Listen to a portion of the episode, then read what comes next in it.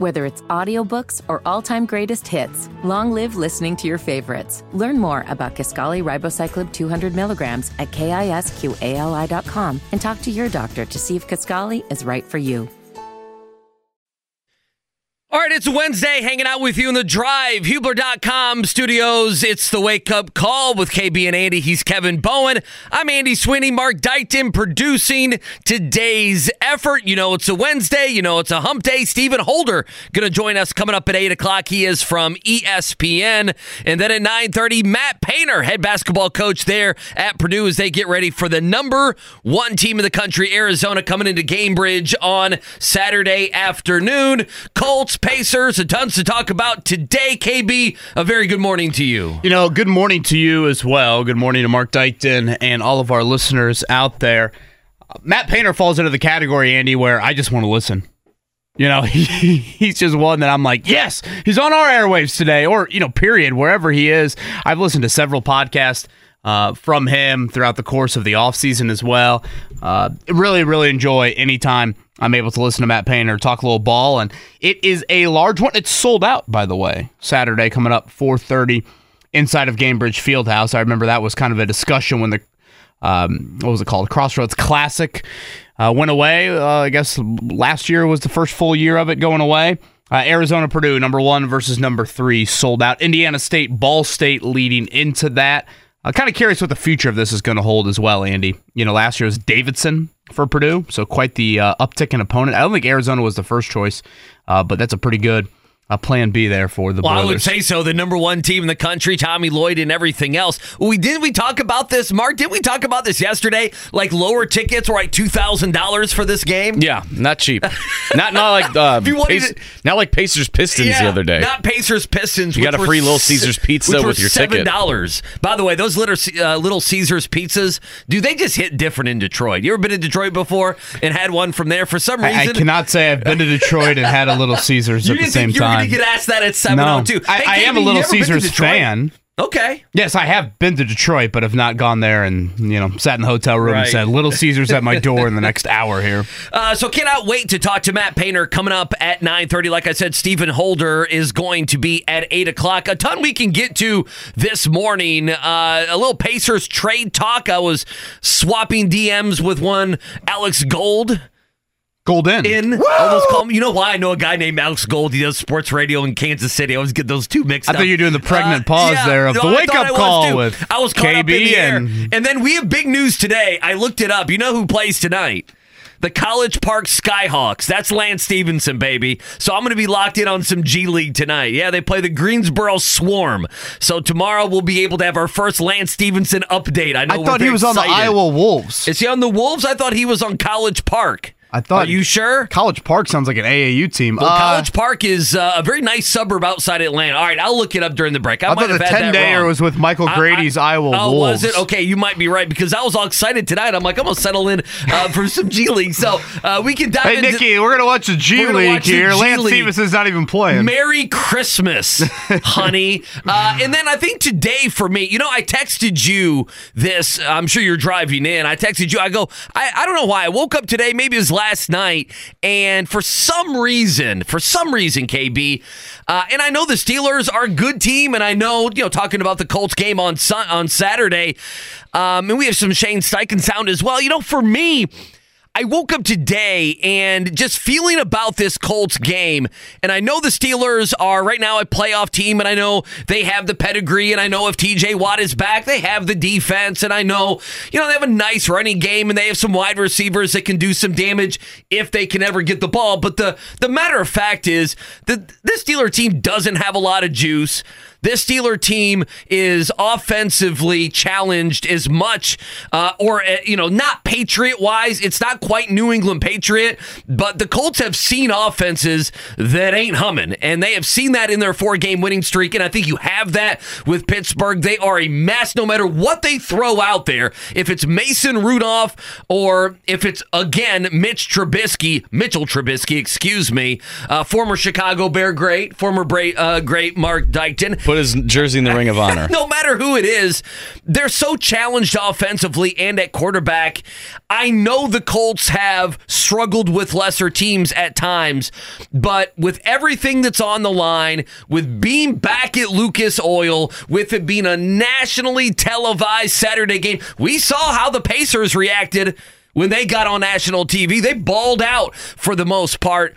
Uh, and coming off such a atten- lack of attention to detail, messy type loss in Cincinnati on Sunday it would be to me probably as disappointed as I've been all year if they go out in A, they don't play well, and B, they don't win. I don't respect this Steeler team. They have the same jerseys as, you know, some of the greats that have been through Pittsburgh, but that is not them. This is not a good offensive team. You're coming off a messy week.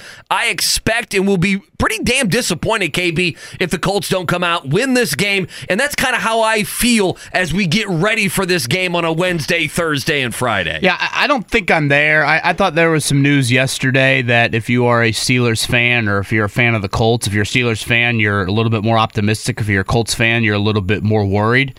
Um, about things. Um, yeah, certainly Mitch Trubisky looked awful, but I, I boy, again, when the Colts have a little bit of uptick in competition, and there's still Pittsburgh still has some individuals that I think can make a game changing play or two. I, I don't think Carolina had that. I don't think New England had that. And for New England not even having that, you know, they were what, a play or two away from beating you. You know, Tennessee is a missed extra point. So I don't know if I'm in the same boat there. Um, but I thought uh, yesterday, from an injury standpoint, uh, Pittsburgh and getting TJ Watt back to practice and him now having a chance to pass through concussion protocol by the end of the week, Braden Smith not participating in yesterday's walkthrough.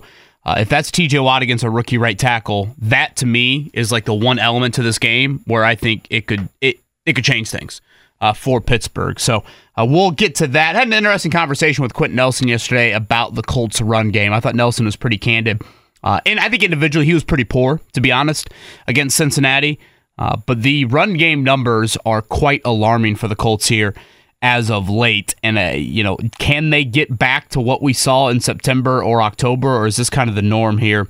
the rest of the way. And then for tonight, you know, it, it's weird with the Pacers Bucks matchup. You know, for several years, Andy, the storyline has been more of can the Pacers actually, you know, have some sort of measuring stick game against Milwaukee? I mean, they had been run off the floor routinely in these matchups, and now all of a sudden you sit here and you're like, wait a minute, the Pacers beat them a month ago. Then they beat them last week out in Vegas. That got a whole lot of, you know, locker room chatter in Milwaukee. Damian Lillard has Tyrese Haliburton doing the Dame time celebration, whether he specifically meant it for Damian Lillard or not. We know how guys are going to react to that. Uh, Lillard is three of 17 on Monday night.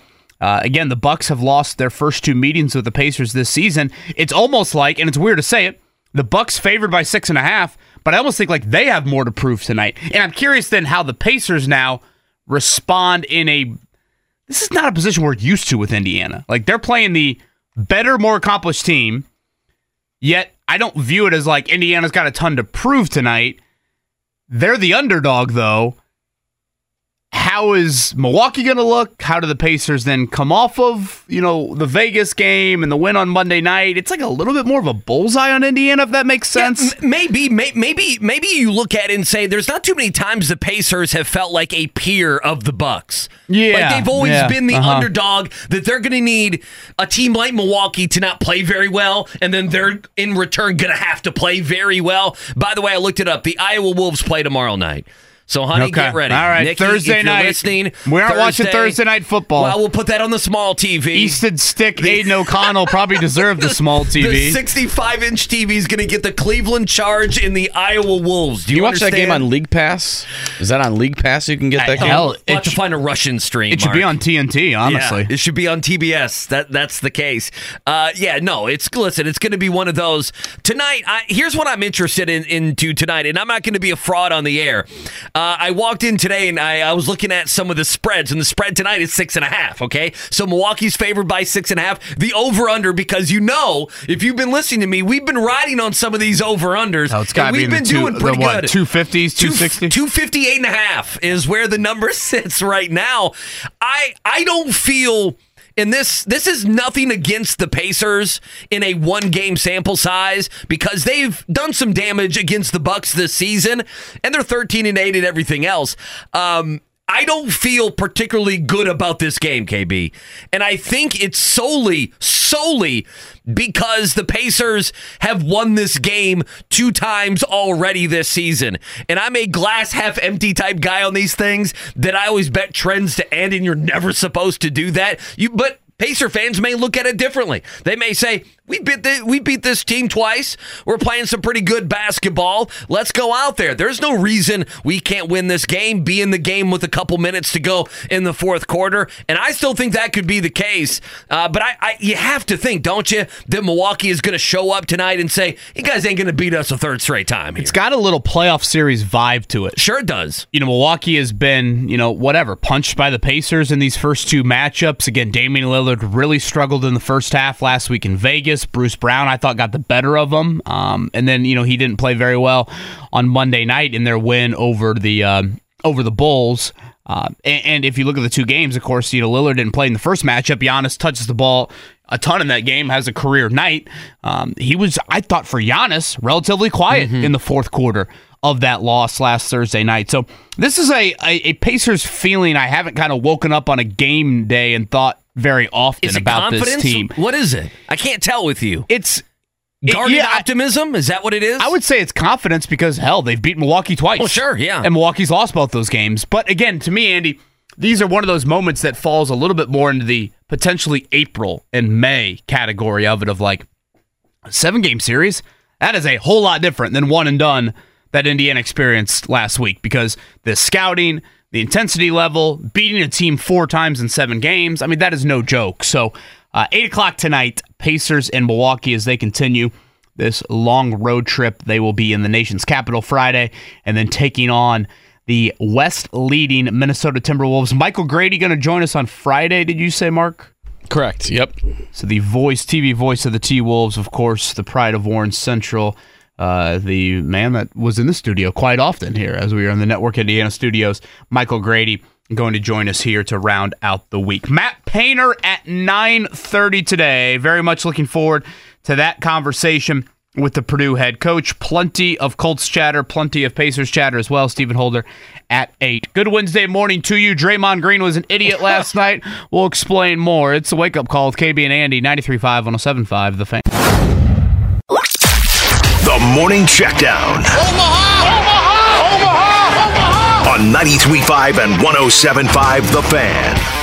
Yeah, reminder, big uh, guest list today. Stephen Holder going to join us coming up at 8 o'clock. And then at 9.30, Matt Painter, head coach there at Purdue. They get ready for number one Arizona coming into Gainbridge. We'll talk with him at about 9.30. KB and company, the rest of the media gas bags, they're up there uh, talking to the Colts yesterday. Shane Steichen met with the media. Obviously a big one on Sunday, excuse me, Saturday, hosting the Steelers. What about that Pittsburgh Steeler team? Here's Shane Steichen yesterday. They're a physical group. That's kind of been their MO with Tomlin there. They've done a really good job defensively. You know, it starts up front. Highsmith and Watt are really good players. Then Heyward, a veteran guy inside. And then Porter, the rookie corner, is a good player. Patrick Peterson, obviously a veteran player. And Minkah Fitzpatrick in the back end. Really good defense. I think they're plus 10 uh, on the turnover margin. So they do a good job of taking the ball away. So ball security is going to be at a premium for us this week, which will be big. And then offensively, you know, Pickens is an explosive player. They got the two backs that can run. So it'll be a heck of a challenge. Good to be home, though, at Lucas Oil with our fans. That'll be exciting on Saturday. Yeah, there's a reason Shane Steichen's answer about the Pittsburgh defense much longer than the offense. Uh, they have been very good on that side of the ball with turnover margin. I think seventh in scoring. And yesterday, TJ Watt in concussion protocol, but did participate in Pittsburgh's first practice of the week. Andy, they came off the mini bye, so they practiced. The Colts just walked through. Pittsburgh did practice. So, you know, when a guy in concussion protocol, participates in the first practice of the week, that gives him a chance. It's a good sign. TJ yeah. Watt has a definite chance to play. Now, again, he's got to continue to practice and progress through the concussion protocol, be cleared by an independent neurologist before Saturday, but there is certainly a chance that he plays. On the flip side of it, Again, walkthrough for the Colts. No Jonathan Taylor, no Braden Smith. Those were the two guys listed as did not participate. We will see about today. It goes without saying TJ Watt against Blake Freeland on Saturday would be a massive matchup in favor of the Pittsburgh Steelers. Yeah, they, would have to, to provide some help there. somewhere on the I would say that is an understatement. Somewhere on the offensive line. I Hey, don't know if Myles Garrett though they treated him the same Well, way on that strip sack in the they, end zone. They didn't. It was good news on Juju Brents though. Yeah, Juju Brents was full. Uh, EJ Speed was full. So again, those two guys expect. I would think they would play. Granted, I don't know. That might be a little bit too early in the week for me to say that. But everything bumped up today with a Saturday 4:30 game. Colts favored by two and a half over Pittsburgh. All right, tonight up in Milwaukee, it is a six and a half point underdog for the Indiana Pacers. They are 13 and eight on the year. Again, if they beat the Bucks tonight, they will have won the season series against Milwaukee. Five games this year with the Bucks due to the extra game in the in-season tournament. Pacers have already won the first two. Uh, Milwaukee did play on Monday night. They beat the Bulls in overtime. Damian Lillard did struggle in that game. Uh, I I assume it'll be Obi Toppin again on Giannis there. That seemed to decent job. I, I don't know. Giannis had he had a stat line that was like whatever 37 uh, against the Pacers last week, but it, I don't feel like I felt him in the fourth quarter. Yeah. It just seemed like a quiet Giannis in trying to close that game out. I mean, you can't guard him when he puts the when he puts the shoulder down and he runs you over and he goes in in his massive frame doesn't have to jump to dunk the basketball. There's not much you have to do. Six and a half is the spread. 58 and a half, by the way. 258 and a half is the over under. Again, still without Jalen Smith, so I guess Miles Turner, maybe Isaiah Jackson would be the other options. I don't know. Aaron Nesmith giving up a little bit of height, but you know, I, I thought he fought pretty well against Giannis last Thursday. So eight o'clock tip for the Pacers tonight. Uh, do you want to talk about uh, Draymond Green here? Uh, he's an uh, idiot. Okay, there you what go. What was the move? Okay, describe the move this. for audience that did Well, not see it. He punched a guy. He punched Nurkic last night. Well, that's selling the move short. I thought it was a hell of a spin. it was a spin move. It looked into a little Mathis Freeney like spin. into a right hook. That's was what it, he did, threw. Did he backhand him or did he actually get him with the front I think, of the fist? I think he got him with the front of the fist, man. He's going to be suspended heavily yet again. Yeah, Draymond Green's an idiot. Uh, just watched the video of What's it last night. Why is he doing this? Why is he acting this way? He is Draymond Green. I'll never forget senior year at IU when he hit a couple threes in a row and he starts yelling at Tom Crean. And I'm like, this is epic. Yeah, but at that point, that was funny. And next thing you know, like Tom Izzo's trying to calm down his former assistant and Draymond Green. I'm like, this is absolutely awesome there. Where were you sitting for that one? Were you, uh, were you Uh, press row for yeah, that just one? next to the visitors Okay. bench, All just right, you know, a yeah. little bit in That's that not too uh, whatever that is, south end zone I just there. don't understand Draymond. So Draymond Green, he he he's trying to post Nurkic up uh, with the Suns. Okay, it's Warriors Suns last night. By the way, the Warriors lost yet again, uh, 119-116. But he's trying to he's trying to he's trying to post up, and he feels that Nurkic, I guess, is trying to push him or grab his hip. That's what he said post game, and he does a spin move to his left, and I mean essentially catches his fist on the left jaw of Nurkic. Now I don't know how injured he was. Nurkic He- is a big dude. Yeah, he he went down to the ground and stayed down, and they put a towel over him. And I don't know. I'm not trying to say he was milking it or faking an injury, but like there is a, I guess you could say there's a thin line. There is a line between being the enforcer on the team and just being an absolute jackass. Right? Don't you feel that way? You can be an enforcer and stick up for your team and do those sorts of things, but Draymond Green has become a complete caricature of himself. I mean, he's a guy that, you know, I know he was up for free agency last year. I know, yeah, I wasn't here, but I know, I'm sure you guys didn't talk about the Pacers going out and No, getting sir. Draymond Green. Even if it's like one of those things where, like, we need a, a tough player who can do a little bit of everything, I would not want this guy on my team. And I feel like for the last several years, going back to Michigan State and several years in the NBA, KB, I would have wanted this guy on my team, but not anymore. I, I don't want nothing to do with him. And he's going to get a suspension. He should get at least 10 games. What did he get for the last one? Seven? Did he get like seven games? Uh, Yeah, that for sounds his- about for- right. For his one earlier, I mean, he's going to cost his team 15, 20 games. Yeah, the old repeat this season. offender is not going to serve him well. Uh, one other note Again, here locally. apologize to Nurkic um, because I I hit him. So I do apologize to him, and I didn't intend to hit him. But, So I think you guys have known me long enough. If I intended to do something, I'm not apologizing for No, it. see that. Uh, I disagree with Draymond. He he does the passive aggressive. There was a physical fly in the contact. arena he was hitting at. He does the passive aggressive physical contact where he hits you in the balls or he punches you Oh. or slaps you or does whatever he does. He does those things and then but he tries to act like he's flailing his arms at the same time. It was like that- Manu that was- Ginobili. Remember he smacked a bat out of the air? Sure. Yeah. Oh yeah. Maybe you that saw was, that. That's a great one of the moment more athletic history. feats I've ever seen. We can be done with Dray. Why did I become the anti-Draymond? I know. I did not so- have five minutes on Well, Draymond was Green on the old you. bingo card there. Uh, one other local note: uh, Purdue's leading receiver Deion Burks from last season off to Oklahoma. So Hudson Card going to lose a pretty important target in the transfer portal. So both Indiana and Purdue looking like they're going to be losing some Yeah. of their You see Jaylin Lucas. better slash few. Oh yeah, Lu- Lucas has been just players. getting the offers, man. I mean, every single him and offer. Donaven McCulley, it have been seems coming. like. By the way, NFL going to Brazil in 2024. You care about that? Uh, As a sure. last item, that's Again, kind of interesting. It I'm was all for the between- international It game. was between Brazil and Spain.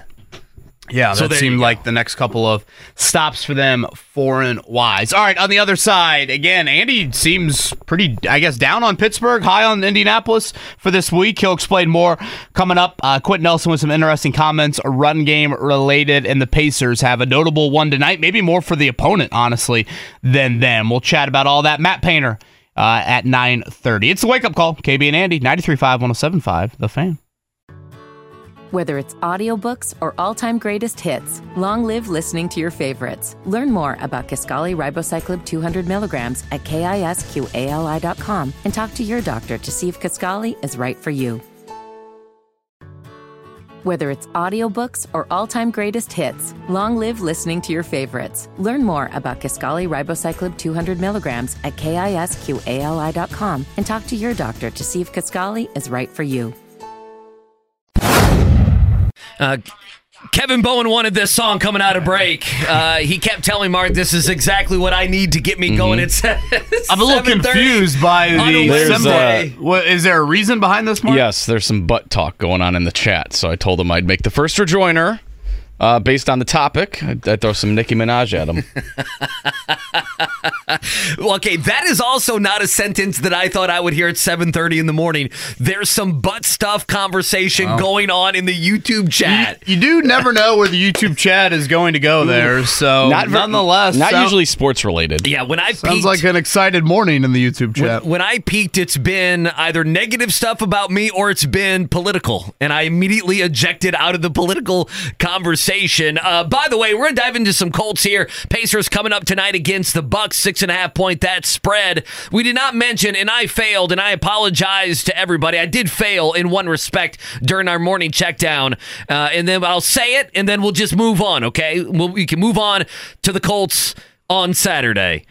Congratulations to Riley Leonard going to Notre Dame football. There, there, there. I had, to say it. Uh, that became official yesterday. I know that's very big to the man who's sitting five feet to my left, and now we've said it. and We can move on to Mason Rudolph conversation if you want. do you have disdain with that comment? That's kind of what it sounded no, like there. I'm, I'm fine with it. you He's are better- wearing a Duke sweatshirt. like, it looks like by the way, today. he's better than. By the way, just quickly, Sam Hartman skipping the bowl game to, to get ready for the NFL. Okay, okay. What do we do to save bowl games? I, I mean, do we incorporate your NIL deal must include the bowl game? Well, if guys like Sam Hartman aren't going to play in a bowl Who- game, again, by all accounts, trouble. is not going to hear Oh, his name on. called Yeah. in the draft for you know hundreds No, if he does, it's going to be in the seventh round, right? It's going to be uh, a free agent anyway. We can move on.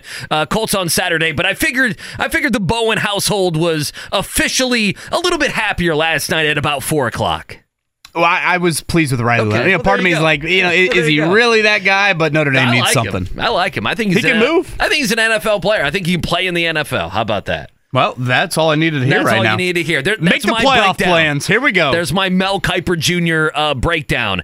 Uh, am I more confident than you going into Saturday? I guess I just. I've got PTSD about TJ. Watt. And Sure, you should. Let's go back to 2020. Um, you know, obviously a lot has changed since then, but you know, Andy, uh, the end of that season, the Colts play the Steelers in a really, really important game. The Colts had uh, a lot at stake in that one from potentially still being involved in the division, and uh, they went into that game with backup tackles, both spots. Anthony Castonzo was out. Braden Smith, ironically, was out.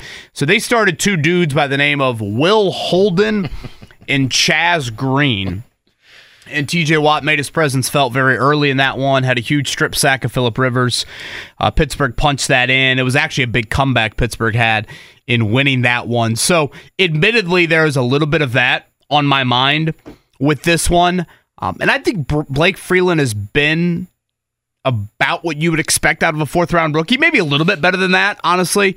Um, but still, Watt to me is just a different presence. And again, he's still got a pass through concussion protocol, so it's no guarantee that he plays in this game. We've seen guys here w- uh, look like they're going to play, and then we find out Friday Correct, during yeah. the five o'clock hour of JMV show, hey, we're going to have some guys not make the game. I would assume yesterday for Pittsburgh was even a little bit of a lighter physicality practice. I don't know, maybe because they had the mini bye week, they they actually had a pretty intense practice, if you will. So again, TJ Watt still has multiple steps to progress through. But Andy, I, I kind of went into yesterday thinking for Pittsburgh to have a chance in this game, they need Watt to play and they need Braden Smith not to play. And the first injury report of the week, again, it's the first one. Would indicate Watt has a chance to play, and Braden Smith did not participate in the walkthrough. Now, again, we'll see about Braden Smith today when the Colts have their first actual practice, but that's kind of where I'm at with Pittsburgh for them to play, Mitch Trubisky ain't doing anything. Right. But it's does George Pickens take a 50 50 ball 35 yards down the field and kind of moss a Colt corner, and boom, there's a big play. Does Jaylen Warren, who's had some nice moments out of the backfield, does he take a screen for 50 yards? And then defensively, we've seen Minkah Fitzpatrick pick six the Colts before. Does TJ Watt play and make a strip sack? Those are the only real areas I see. I don't think they're quarter. I don't think Trubisky can Jake Browning you, but they do have some individuals that if they're out there when they're playing, I mean, Pittsburgh is seven and six for a reason, and it's not because Kenny Pickett was you know an All Pro quarterback when he was out You know, there. he was throwing for 200 yards a game or whatever it was. I, I think for me, offensively, for the Colts or for the Steelers, it's not a denigration of the talent they have outside of the quarterback. I respect the talent they have. Hey, you're looking at a guy who in fantasy leagues took George Pickens way too high because I thought, you know, I thought the Pickett Pickens, uh, you know, union there would be a good one this season. So I have respect for those guys. What I don't have respect for is the quarterback, and here's even more so of what it is, KB. I don't respect the offensive philosophy or, quite frankly, the offensive coaches for the Pittsburgh Steelers. I mean, hasn't that been the story all year? Right, they fired And- Matt Canada, I their offense offensive yeah, coordinator, a few I know weeks they ago. fired Matt Canada and he's gone, but it's not like that's turned around. It's not like oh, we fired Matt Canada. They haven't now scored the- over twenty points in a month. yeah, and now the offense is humming because we score. You know, Matt Canada's gone. They scored what ten and eighteen respectively. The two games I think he's been out. You know, they've lost to bad teams, and, and I know as well. You know, I think people. People have seen Pittsburgh rally, win ugly games, and be there for the playoffs. But I believe uh, this is just me. I believe, and it may not happen on Saturday. I just, I think they are a team that is going to have to make some changes. They're a team that cannot keep going down the exact same road. That doesn't mean I think they get rid of Mike Tomlin, but I think you look offensively, they have to rethink quarterback. They have to rethink, you know, you know Najee Harris. He's probably not going to be there as a part of their plan. Obviously, a guy that's just you know hundreds and hundreds of carries going all the way back to Alabama now in the NFL. One thing I would ask you, and I wonder this is the NFL, and there's a story up right now at ESPN.com. The NFL and the Players Association uh, are doing an investigation. I don't know how thorough of an investigation that is into TJ Watt, who came, who was injured, came off the field on Thursday uh, in kind of a nasty looking play, and then re-entered the game with a visor. And people may say, "Well, why does that matter?" Uh, well, number one, the game's at night, and you would have the visor because you have a concussion and the you're very light sensitive. That is Now- the point that's being made. So He- I wonder what that does to this week. I guess that's my only now point. he did say he wore the visor because he didn't want to see Mitch Trubisky play quarterback. Yeah, well, Yeah, I was wearing a visor. and I was at my house. you had To be wear fair one- to TJ Watt. you had to wear one for what three years, Uh-huh, 4 yeah. years in Chicago. Um. Yeah. I. I un, well, I guess unfortunately for the Colts' sake, I think that has zero bearing on TJ Watt playing Saturday or not. Um. But yeah, that is something that the NFL, I guess, and the PA is looking into. Um. uh, Chatted with Quenton Nelson yesterday, and and I do think you know, Quenton obviously is an ext- he can be an extremely he will decide whether he wants to be, you know, super candid with his comments or not. I think for the most part, actually, um, he is pretty honest and upfront about his own individual play or where they're at from an offensive line standpoint. Um, I know there's been times I've walked over to him and asked him a question and thought, well, that was totally worthless. Yesterday, though, um, asked him about specifically what went wrong against Cincinnati. And he pointed to two things. And again, individually, he mentioned himself having an issue uh, with one of them. He thought like they allowed Cincinnati's linebackers to get downhill way too much, and then just an inability by the Colts offensive lineman. And Nelson again pointed to himself for one of these plays, just not not accounting for them when they did get downhill. And they made too many plays in the backfield. The other thing that he said that the Colts struggled with run game wise was they didn't really execute their combination blocks very well. Um, and I brought this up yesterday, Andy. The stat that really stands out to me about Zach Moss in the run game six of Moss's 13 carries on Saturday, zero or negative yards.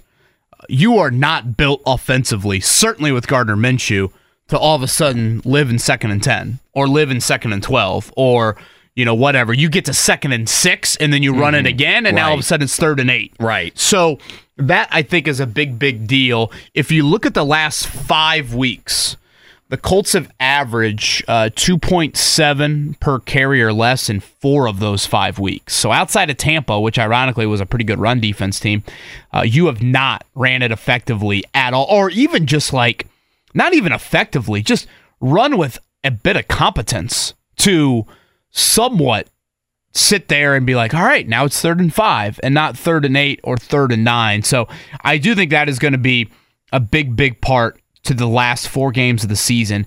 Can you get this run game to average? It's almost like a little Pacers defense chatter. I was you just know? going to say, it sounds like you're talking about the Pacers now, defense. To be fair to the Colts, they have had run game oh, they've success had good games, sure. this season. But in an NFL cycle, September and October, Andy can feel like three years well, ago. Can they do this without Jonathan Taylor? Well, can they do it without Anthony Richardson too? Yeah, I mean, yeah. there are a lot of layers to this run game that I think are being impacted here. Um, you know, something I even want to throw Stephen Holder's way when we have him on in 15 minutes. Is Zach Moss wearing down? You know, Moss has never had this workload in the NFL. Now, again, fair question. Moss would counter very quickly and say this: uh, "Look at my Utah stats. You know, I, I I was the bell cow at Utah. But again, Andy, that's now what four years ago. So in Buffalo, I, would be curious what what even his high is in carries for a season. Um, so I, I, think there are a lot of layers to it. I can tell you right now, it's back his rookie year in 2020. It's 112. He's hit 173 this year. Yeah, and, and so, so it's a already more. 50, oh, 60 yeah, carries he, over. Yeah, he's already over, and obviously, like his receptions, this is his career high. He has 24 receptions. His career high was back in 2021 when he had when he had 23. It's not a bad question. I guess I almost feel like I don't think it's atop the list. L- let me be clear on that. We blame everyone else but anything with yeah, Moss. And, and, again, I'm blaming Moss for just you know general wear and tear. I, I again, I don't want to act like that's the biggest piece of the pie here. I, I do think ultimately and Nelson again focused on this a lot yesterday. They've just got to be better up front, and I think they are dealing with a little bit of you know kind of the deck stacked against them based off the lack of potency with Gardner Minshew and the passing offense. Uh, but that obviously is going to be huge, huge on Saturday to stymie, stymie. any sort of Pittsburgh I love that word, stymie. Uh, Steichen yesterday talked about the running game. Go ahead. Sometimes you might have games where you pop, you know, it might be a three, four yard run, run, run, but then you pop that 30 yarder, which gets your average up. And uh, we need that. You know what I mean? We got to get some of those. Obviously, when we were running for over 100 plus yards, a couple of those games, we popped some big ones. And I think that obviously gets your average up, creating those explosives in the run game. And uh, that's what we're going to need going forward. Uh, I, I, guess there'd be two things. Number one, why would I believe that right now, when you mentioned things are getting tighter and closer in the NFL, that you're going to see them start to run the football better? I, I, just I don't see it. I hope I'm wrong. Again, I hope I'm very wrong on Saturday. And the second thing, when he mentioned uh, popping the big one that is how you have always explained Jonathan Taylor. Right. What uh-huh. he's explaining is yep. what Jonathan Taylor yeah, Taylor hit, does well. Yeah, Taylor hits a few more to the fence. Uh, Zach Moss is just hitting him to the edge of the outfield. That's the way to say it. And that's what Steichen's saying. Right. You know, we've hit some big ones. Now, I know it feels like Zach Moss's big ones happen when there was a little bit more of the Anthony Richardson. yeah. What was there? That's how I feel. And this is, it sounds like it's negative against Moss. I still feel like it's a lot of the factors around Zach Moss. The other thing, before we can go to the Pacers here again, Stephen Holder at 8 o'clock, Matt Painter, Purdue head coach, coming up at 9.30. I wanted to throw this your way.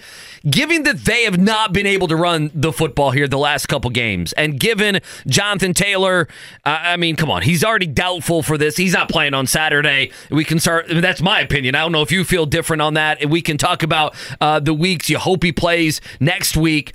To me, them not running the football is does it make you change your feeling on anything Gardner Minshew wise? In other word, in other words, Minshew would look better if they could get into second and six a little bit more. If they controlled that line of scrimmage, the pass protection, the run protection, both would be better. Does that move the needle for you? Because I kind of feel like that's not me giving Minshew more credit. It's just for me saying his job would be easier. There'd be less that Coach Steichen would be putting on his plate, I guess, if if they could run the football even okay, even average, not even for 150 yards and two touchdowns. Yeah, I think so much of it, Andy, is honestly just teams. I, I I get what you're asking. You know, oftentimes you hear, it, yeah, the run game opens up the pass, or you know, whatever. The play action game is built off of a strong run game.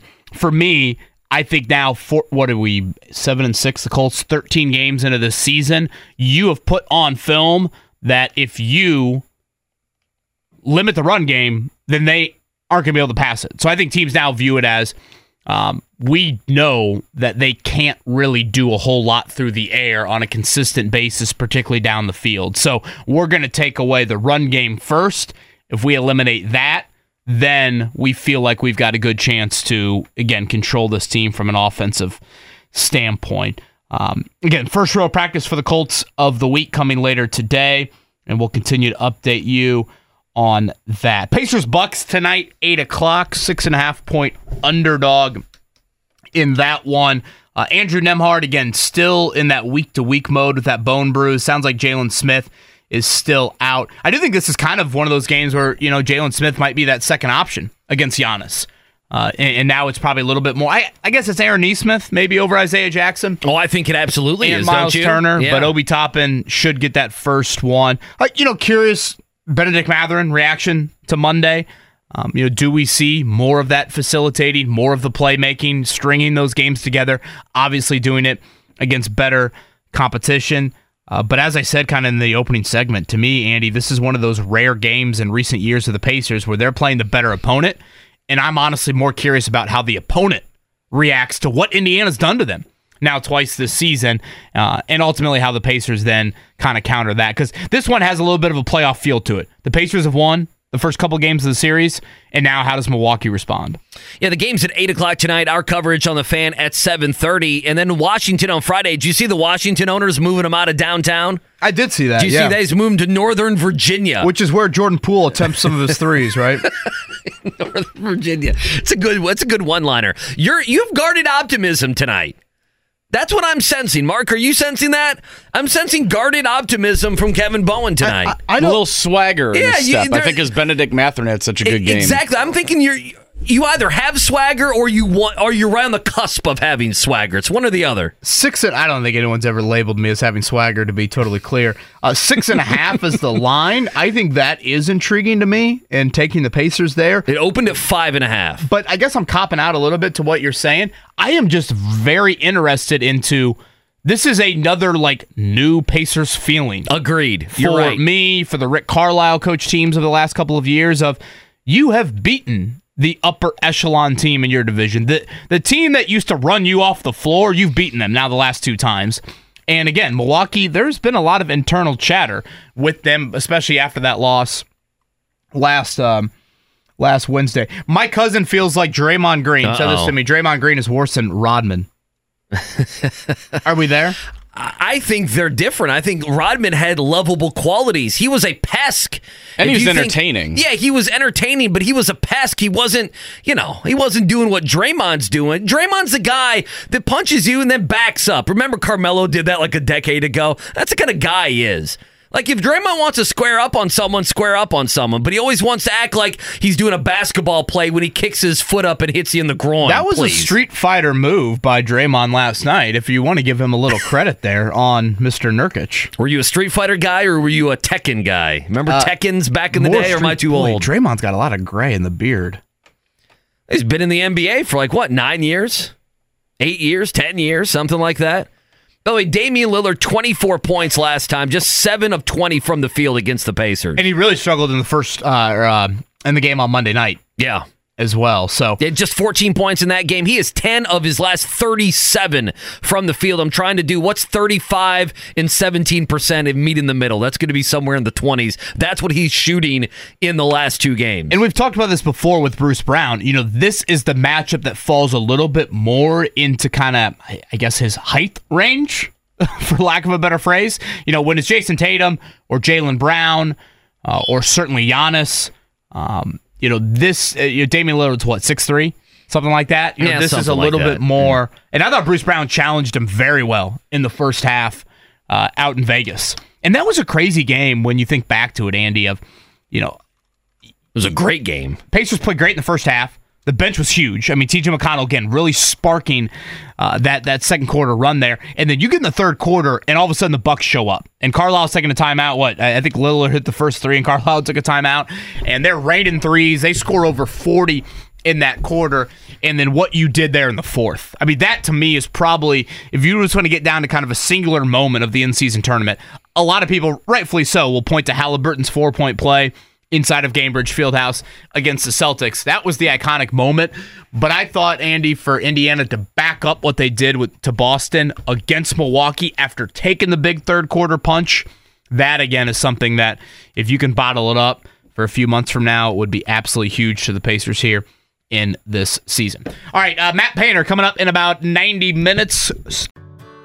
Whether it's audiobooks or all-time greatest hits, long live listening to your favorites. Learn more about Kisqali Ribociclib 200 milligrams at kisqali.com and talk to your doctor to see if Kisqali is right for you. Stephen Holder, chatting Colts on the other side. It's the wake up. Yeah, moving you through your week. It's a Wednesday hump day here on the fan, hanging out with you until 10 o'clock. Reminder coming up at 9.30, Matt Painter, Purdue head basketball coach. He'll join us, of course, uh, Boilermakers in town here in Indy, in Gainbridge. Everything's happening on Saturday. Everything.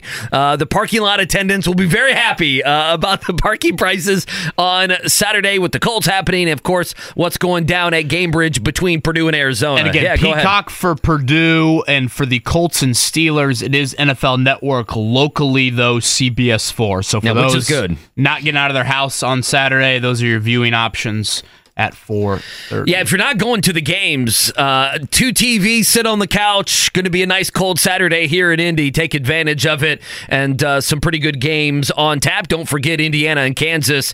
Uh, we'll talk some of that more as we go later in the week. All right, it's a Wednesday at eight o'clock. You know what that means. Stephen Holder joins us, following the Colts for ESPN.com. He joins us on the Payless Liquors hotline. Stephen, good morning, sir. How are you?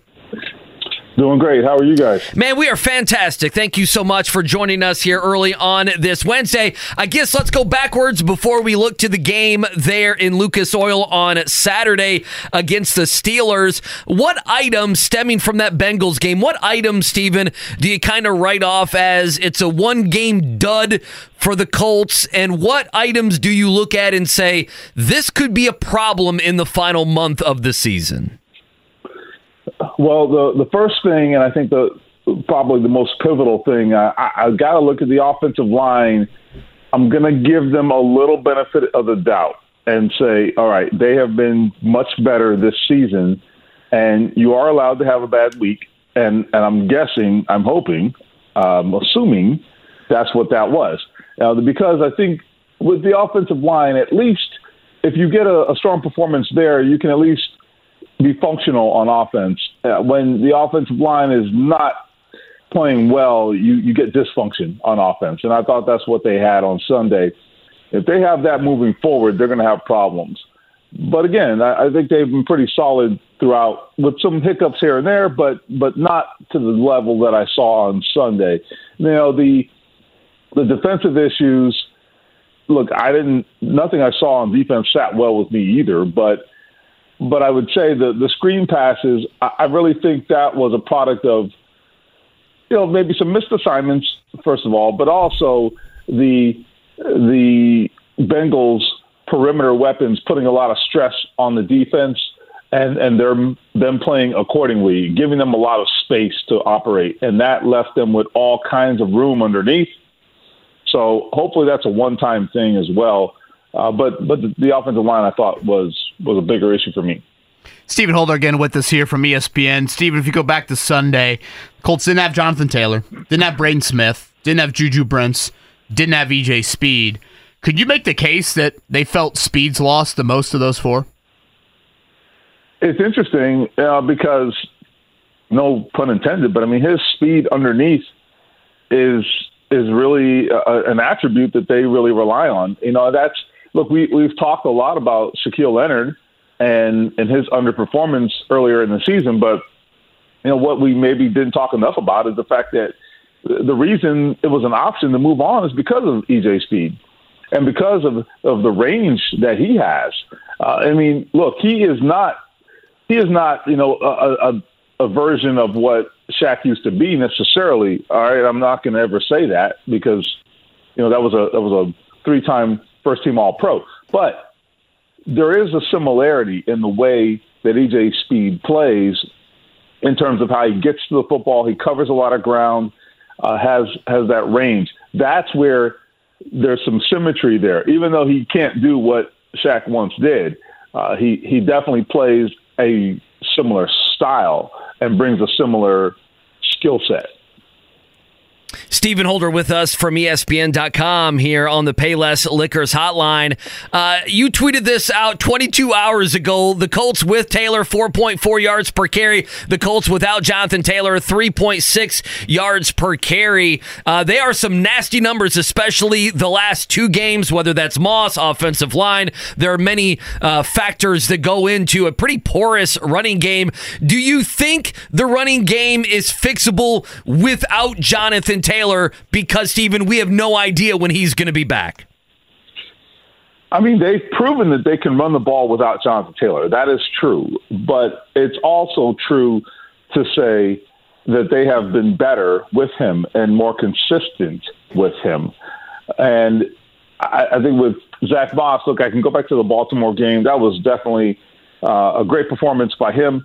It was also, you know, sort of a, a battle of attrition, you know, where he, he got a lot of attempts. He, he did maximize them and that kind of thing. But the the big plays, I can't remember who was talking about this. I guess it was maybe uh, Shane Steichen yesterday.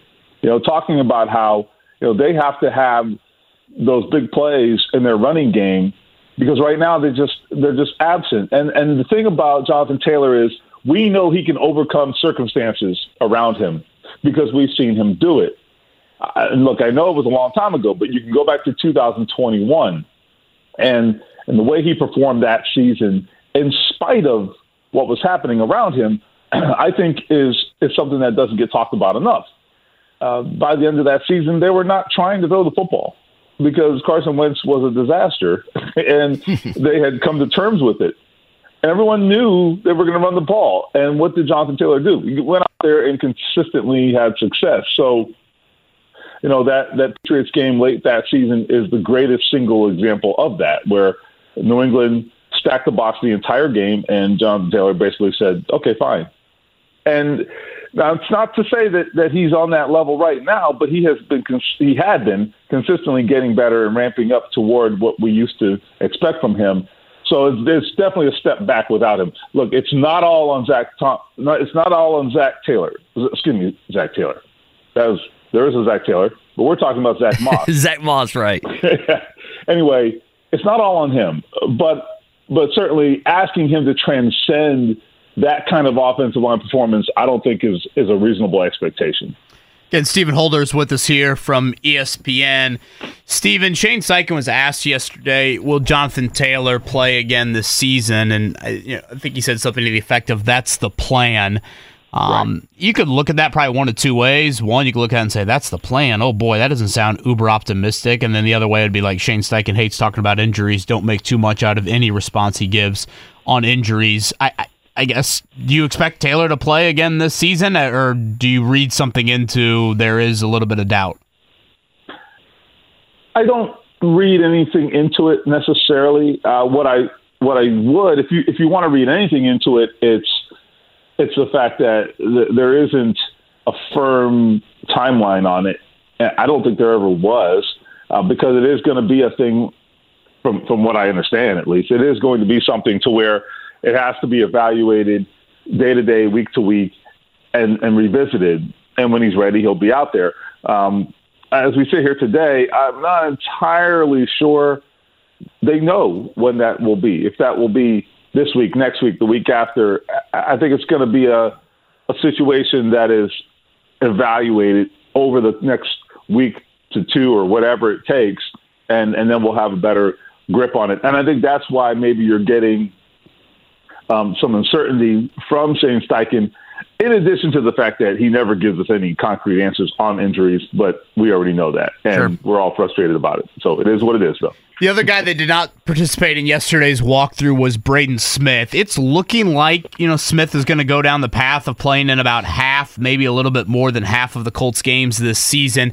To be fair, he does not have the injury history, or I should say, probably the surgery history that Shaquille Leonard had. But I I don't know. I, I've gotten this question, so I'll toss it to you. Maybe because they were picked right next to each other. Uh, Braden is 27 years old. He's under contract for a few more years.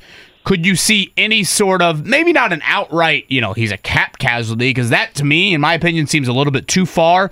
But could you see like a restructuring given some of the recent injury history with Braden Smith?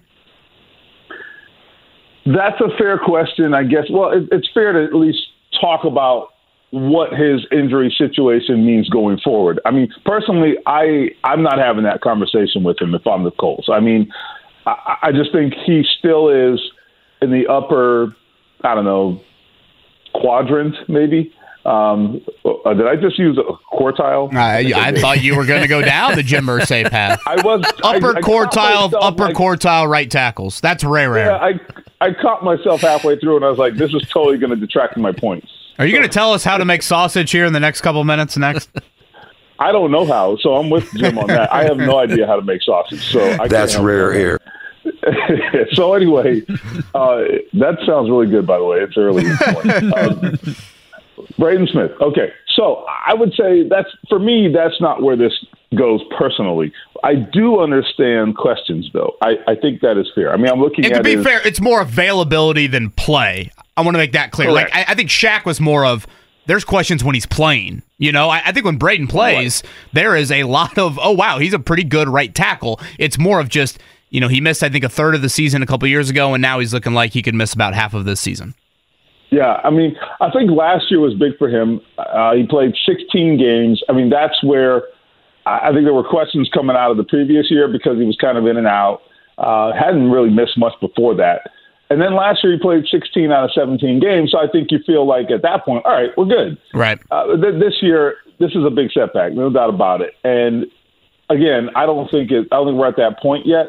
But what you, if you're if you're Braden, I think the fair right now is all right. I have to make sure I don't get a label. I don't get labeled as injury prone. And I'm not saying I would use that term, but you do have to at some point show some consistency so that you do not get that label. So I think next year is a big year for Braden Smith personally. I don't think we're there yet, but next year is big. The great Stephen Holder with us from ESPN.com. He's on the Payless Liquors Hotline. We're talking everything Colts as they get ready. 4.30 on Saturday there, uh, Lucas Oil. You can hear the game right here on The Fan. You know, I, I, I don't know if I'm bullish on this game. I just, you know, so, so much went wrong for the Colts against the Bengals. I really feel like special teams wise and a few other things, maybe you run the ball a little bit better, that they will bounce back in this game. Is it is it this easy that if win the game, you think they make the playoffs, and if they lose on Saturday, they don't make the playoffs, Stephen? Well, it's um, it's gotten a lot more crowded, and they used up uh, one of their lifelines, unfortunately for them, on on Sunday in Cincinnati. Um, you know, I don't I don't think they're necessarily completely in. I don't think that I don't necessarily you know give them the benefit of the doubt of making the playoffs if they win this game. I would say if they lose this game, though, I I don't know. It's gonna be I, tough. I at, yeah, at that point, I think you have to win out, and then you might need help. That's that's where they might be at that point because I mean the the seven and six club, so to speak, in the AFC, the teams with seven and six records. I mean, this is this is amazing. I mean, it, I think it's like it feels like half the league is is within a game. Excuse me, half the conference is within a game of 500 right now, and so that puts them in the mix with a lot of teams. I know they are. I, I believe they're in the playoffs if they started today. They are. They're the seven seed. Yep, they're the seven right. seed. But I mean, you're talking about you're hanging on for dear life here. Uh, one, one, two, three, four, five, six, seven, seven and six teams, I think, or six or seven. So I mean, that's not. They're not all going to lose. Okay, they're just not all going to lose. So you know, if you want to be in a situation where you need help, then go out and lose to the Pittsburgh Steelers, and that's where you're going to be. So I, I think it's a huge game. I, I think it's a winnable game at home. You got to go win this game. If you want to be in the playoffs, go win the game, and then you know, then it's not a conversation. Hopefully. All right, a reporter's question for Stephen Holder of ESPN.com. I wrote this down last night, Stephen. I figured I would ask you. You ready for this? Uh, this is a Jake Query type question, so get ready. Oh, dear Uh, Lord. Well, I mean, I Oh, wa- boy. I- yeah, I, I want to know. You might okay. need some liquor with that sausage here on this Wednesday morning. Uh, we'll get you. We'll wake you up here early at eight o'clock. Uh, would you on Sunday? I guess Monday too. Would you rather have covered as a journalist the Kadarius Toney offsides, that great play, the Mahomes whining, the Andy Reid stuff after the game, or the Tommy DeVito agent Italian kissing each other, beating the Green Bay Packers on Monday Night Football? Which one, if, if I could have just dropped you into Kansas City or the Meadowlands, which one would you have want to cover on Sunday or Monday night? Man, that stuff. I I kind of think the Chiefs only because I would love to have been able to ask Andy Reid and Patrick Mahomes, like, are you guys going to talk about Kadarius Toney like at all? are we are we going to acknowledge that this guy has killed you repeatedly this year? I get it. They're covering their they're covering for their guy. I get it, and and maybe that's what they're supposed to do. But like, and I'm not saying that didn't happen. I'm sure some of my colleagues did. Uh, impress that upon them. Like, you know, why don't you point the finger at the right guy here? But like, I I just thought it was such. It was it was so over the top and so ridiculous, particularly Patrick Mahomes, who I love. My God, Patrick, what are you doing? What are you talking about? Like, I, I thought it was an embarrassing moment for Patrick Mahomes. Like, dude, Yeah. get a grip, get a grip. Stephen, I, I thought it was just him boiling over from the offensive struggles this season. That may be. That may be, and, and that's fair. And I, I, I will give him. I think he does deserve some benefit of the doubt that that might be what's happening. And frankly, I get it to some degree because it has been absolutely ridiculous. But like, dude, he he needed to be the bigger person there, and I, I just I don't know. I just I don't understand that. That was, but it was definitely a boiling point. Very clearly a boil, a boiling point for him. And and some of those factors that you mentioned probably went into that. I'm surprised you didn't want to eat a cutlet sandwich in MetLife's parking lot with uh, the DeVito family. It's, it's okay. You look the wrong way, and it could be the end of it, unfortunately, with the DeVito uh, group there. Uh, all I wonder if they had any sausage out there. I was Sure going they to say, did. Bloody Marys and sausage for Stephen Holder here on this Wednesday morning. Stephen, as always, thank you for the time, and we'll see you here in a bit at the Colts Complex. All right, guys. See you soon. Stephen Holder, ESPN, right there on the Payless Liquors hotline. He brought up all those teams at seven and six. A couple things to note, Andy, and I might be looking too far ahead, but okay. the AFC is pretty jumbled, even at the top. You know, Oh, sure. No, the number battle, one seed yeah. is very up for grabs. But if we get to week 18 and all of a sudden, let's say Baltimore has earned the one seed and, you know, whatever, Miami is slotted into the two. Right now, that's where those two teams are at, and they can't go up to one. We probably should note that there are two seven and six teams that play Miami and Baltimore in the final game of the Mm-hmm. Well, season. Buffalo plays Miami, don't they? So Buffalo's got Miami, Pittsburgh has got Baltimore. Those could be resting games. You know, that could be what Tyler Huntley and I, I don't even know who is in Miami. Mike White. Mike White. Remember the Jets last Sure. year? Mike uh, Mike Legend. effing White. He had a great game against the Colts one time at Lucas Yes, Oil. Stadium. So again, I'm probably looking too far ahead, but it's just something to note of. The It's Colts have got the Texans. And you know that's obviously that could be a huge game playoff wise. And then one other thing we mentioned this yesterday. If you look at the six teams currently at seven and six, uh, the schedule strength of those teams left the rest of the season, the Steelers have the eighth toughest, Cincinnati ninth, Buffalo 15th, Houston 19th, Colts 20th, and Denver with the easiest remaining schedule of those six teams. That would be 26th in the NFL. If there was one thing that I would want to see happen in the NFL this year, and this would not be a good thing for the Colts, I mean, they could still make the playoffs. It's the Denver Broncos catching and passing the Kansas City Chiefs. That would be really fun. And that's more of Chiefs hatred No, no, versus that- that- you love Sean be- Payton and Russell Wilson That and Ciara. No, that would be funny. Would it not? Come on. What were they? 0 and 5 or were they 1 and 5 They to gave start up the year? 70, right, They to the gave up Dolphins? 70. We sat in here and laughed. It was one of our first shows together. We were not even a month on the air. We're laughing about how you gave up 70. Uh, what does Nathaniel Hackett think now? Sean Payton. Sean Payton's a good coach. Yeah, they were, I mean, they were 1 and 5. Their only win. Do you remember their only win in the first six weeks? God, I got no idea. Uh, he's, he's looking right at you right now across the way. Mark Dighton, Chicago Boy. Bears. Hi, how you doing? 31 28. That even count as a full hey, win? Hey, it does. It does. To me, that would be the funniest. I, I happen to think that we're not going to get a lot of that. I think if we do get some of that, it's with Baltimore. I think Baltimore. Resting yes, what you're I- saying? it would be Baltimore resting Lamar Jackson for Huntley. That would be the one. I, I, I mean, think if you're Miami and you can't get to the one seed though, and you have the division locked up, Boy, you're gonna play ya. Tyreek. You're gonna play Tua with his injury history. yeah, uh, Miami does have the Jets coming up. A chain's been But- banged but up th- again. but then they I'm have the Cowboys and they Ravens. have things Right, I understand. Because remember, since we've gone to the seven playoff teams a few years back, there's only one bye. It used to be the six playoff teams and the first seed Right, and you the got second two seed buys, it's more would valuable. each get the buy. Right. Now it's just the one. So is there that big of a difference between the three seed or the two seed?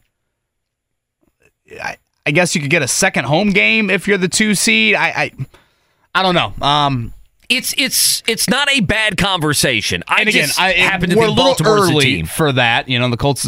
to your point, they need to worry about themselves. I mean, you probably could boil Saturday down to mathematically this doesn't check out, but logically it might. You win, you should get in the playoffs. You lose, you should not get in the playoffs. I mean, if I gave you how I guys, feel. if I gave you guys five hundred dollars right now to put on one AFC team to win the Super Bowl or to go to the Super Bowl, who would it be?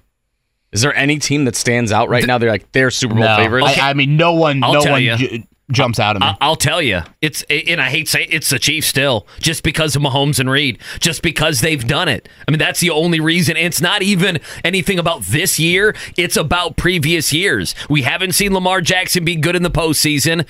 I One want, thing I'm and I want to believe in Miami, but I don't. One thing I am intrigued by Baltimore, and again, the Mark Andrews injury is a big loss. We have not seen them even with this type of wideout group.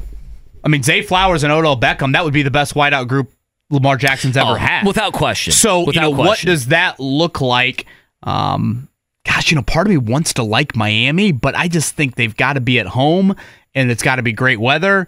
And even then, I'm still like, wait, who have they beaten this year? So, uh, yeah. I know. Mark, what would be your answer? I don't know. I, I I would probably go the Ravens just because the, what the Chiefs have done this year. I'm just like their defense is decent, but their wide receivers just absolutely stink. And if Travis Kelce isn't having himself a game, I can't.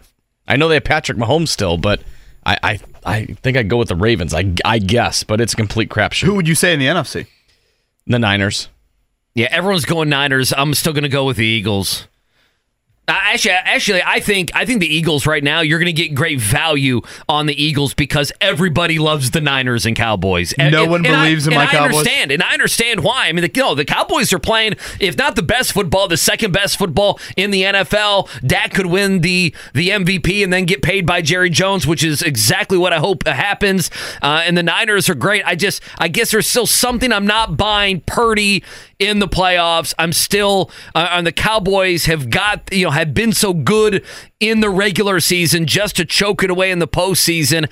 I still feel like Philly gets healthy and they're able to bully teams around and be there in the NFC Championship game. But I could be wrong. I mean, listen, Jalen Hurts, he's taking some hits. He's hobbling around, he's fumbling the football. So I can understand if you said, no, this year it's all about the Cowboys and Niners. I just, I did not think this was going to be the case. But with the Chiefs not being the super team that we thought, with Mark Andrews gone from the Ravens, um, I don't know, even, you know, the Cleveland Browns are a good team, but I mean, the AFC has let them be the five seed and they've won games with four different quarterbacks. I think the NFC is stronger. I I really do. I think the NFC has come back this year. The Niners, Cowboys, and Eagles, I think, are better than what the AFC could offer. That's just me. I got a pretty wild Michael Pittman Jr. stat I want to throw at you here coming up. Again, Matt Painter going to join us in about an hour. Uh, Purdue, number three in the land, taking on number one Arizona inside of Gainbridge Fieldhouse coming up on Saturday at 4:30. Arizona just scored 98 against Wisconsin.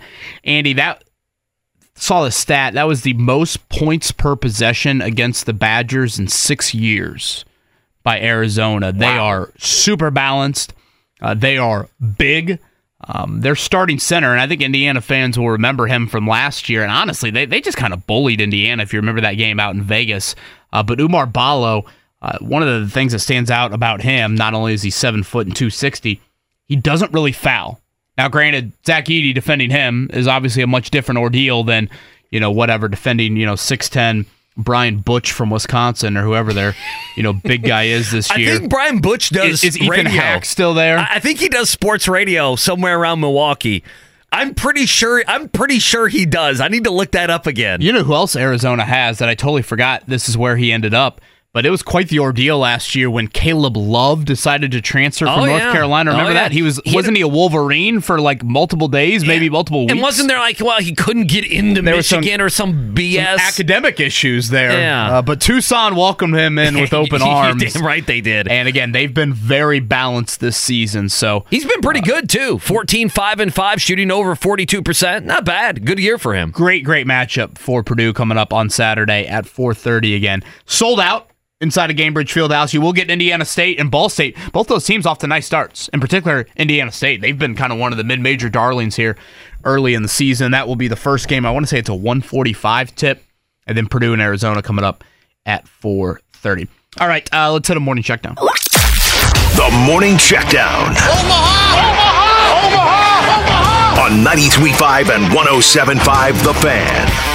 Been talking about it all morning, quite a bit and a lot with Stephen Holder there. It's the Colts and Steelers coming up on Saturday. Currently, Colts favored by two and a half. You got an over under there uh, at 42 and a half. Yesterday, Shane Steichen met with the media preparation on a short week. You just got to adapt and adjust. Obviously, everything's moved up a day, so we'll have our walkthrough today and then do our normal deal. So tomorrow will be like our Thursday, and Thursday will be like our Friday, and uh, we'll go from there. Uh, but the guys are excited. Uh, obviously, a great opportunity for us at home and the AFC opponent. We know it's at, at stake for us, and uh, we got to go out and execute. Details and the fundamentals are going to be big uh, this week. So, first practice of the week again today, as Shane Steichen said on yesterday's walkthrough injury report, the two guys that did not participate, Braden Smith and Jonathan Taylor. It does sound like good news on EJ Speed back in the lineup and Juju Brents possibly returning for the first time in two months. But again, today is a massive day for the that injury report, and same thing goes with Pittsburgh. Yesterday, we did see not only T.J. Watt, but on the opposite side of T.J. Watt, Alex Highsmith, very good edge rusher in his own right. Um, you know, he got a big payday in the offseason. Both were in concussion protocol, exiting the loss to New England last Thursday, and both did practice in Pittsburgh's first session of the week. So there is an opportunity for both of those guys to play here coming up Saturday at 4:30. All right, tonight in Milwaukee, it will be the Pacers as a six and a half point underdog taking on the Milwaukee Bucks. Again, it is an eight o'clock tip. If you think back to the first two meetings, no Damian Lillard in that first one. Haliburton and Mathurin were terrific. They withstood Giannis's career night inside of Gainbridge Fieldhouse. Pacers won that one. And then last week, Andy, as we've talked about, they took quite the punch there in the third quarter in Vegas. Uh, they were able to beat the Bucks, move on to the championship game of the in-season tournament. So on the year, Indiana's two and zero against a team that had beaten them like twelve of thirteen times and had run them off the floor in many of those contests.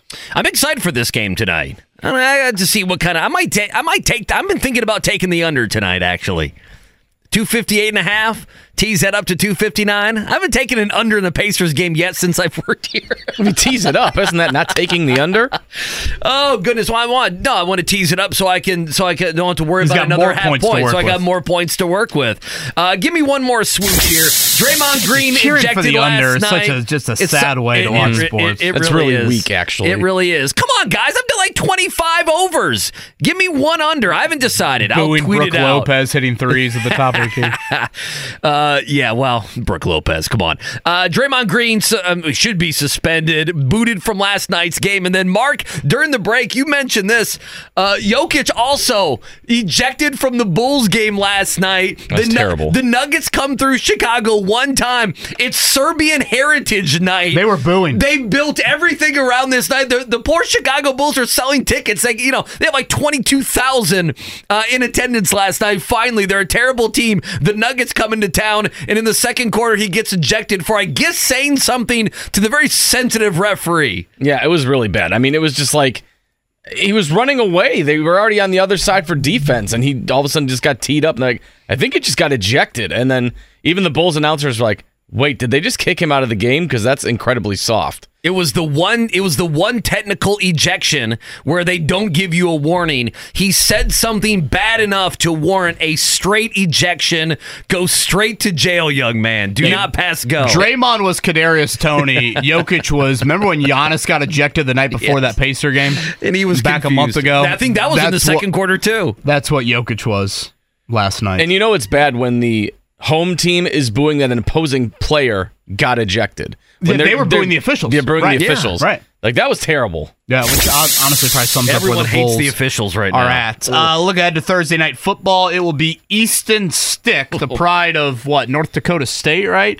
Taking on Aidan O'Connell. That is Chargers and Raiders. Both of those teams need tons and tons and tons of help if they even want to sniff the playoffs here over the final four weeks. Do you think Al Michaels is going to go to like league meetings like, please let us flex these Thursday night games? They've been awful. I think Yeah. I think old Al's. Uh, I think he's on the way out. I was gonna say, I think, he- uh, he's not too happy with any game that's on Prime. And then do you see the uh, that uh, NBC left him off of their playoff coverage? See, it's going to be uh, Ian Eagle's son, yeah, right? Yeah, I think. Oh, what's his name? I can't Noah? remember. Noah Noah Eagle. Yes, there you go. Going to be so, doing a playoff game. Yeah. Ooh, now we have on the other side. You have some Mike Vrabel sound that we can bring back things to, I want to get to. Anthony Richardson. Kind of a wild Michael Pittman Jr. stat I want to throw to you, and then yeah, Mike Vrabel had a pretty interesting comment, Will Levis related, that got me thinking about Anthony Richardson moving forward. So we'll toss both of those at you coming up here. Matt Painter in an hour. It's the wake up call with KB and Andy. 93.5 on a 7.5 The Fan.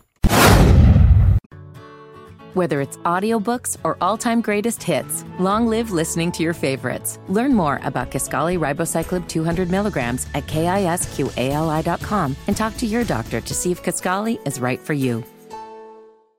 Hearing Goo Goo Dolls makes me think. Do you think Rick Carlisle likes the Goo Goo Dolls? I bet he does. oh, my wife loves them.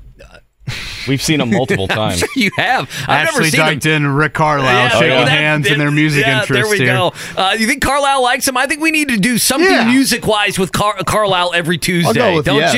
you? He, he lit He up. was loving He- U2 yeah, at the he, Sphere. He lit up when when he was talking. He talked for like four minutes about seeing you two in Vegas and everything else. accounts, he's a very, uh, a very talented uh, pianist. Yeah, I think there's something there. I think there's a tweak we can make uh, with Tuesdays. Uh, see if we have a music update from r- one Rick Carlisle. What Rick he's Carlisle listening to on the Painter road. on back-to-back days. How about Uh, that? I like that a lot. I do too. Again, Matt Painter going to join us coming up at 9:30. All right, we teased a Michael Pittman stat, so Kevin Bowen has a Michael Pittman stat, and then Mike Vrabel said something yesterday about Will Levis. Six straight games for Michael Pittman having at least eight catches. Andy, if he stretches that to a seventh game coming up on Saturday, he will be one of five players in the history of the NFL to have done that in a single season. Uh, that is pretty eye popping to me that um, the consistency of Pittman. Um, and sure, I think there are a lot of reasons for this. You could make the case that, you know, no one's really emerged at tight end. Um, you know, at times, certainly Alec Pierce and Josh Downs, Downs more recently, Pierce pretty much all season long. Um, he's not a big volume catch guy, but still, Uh, you would think for an opposing, you know, secondary, you know, Pittman and the peppering of him with targets would be kind of high on the priority list. So, again, six straight games with at least eight catches. He will become one of five players in the history of the NFL uh, to have done that in a single season if he does it again on Saturday. The other four names, you want to take a stab at any of them? Uh, I mean, is Marvin Harrison one of them? Marvin Harrison is not. Okay.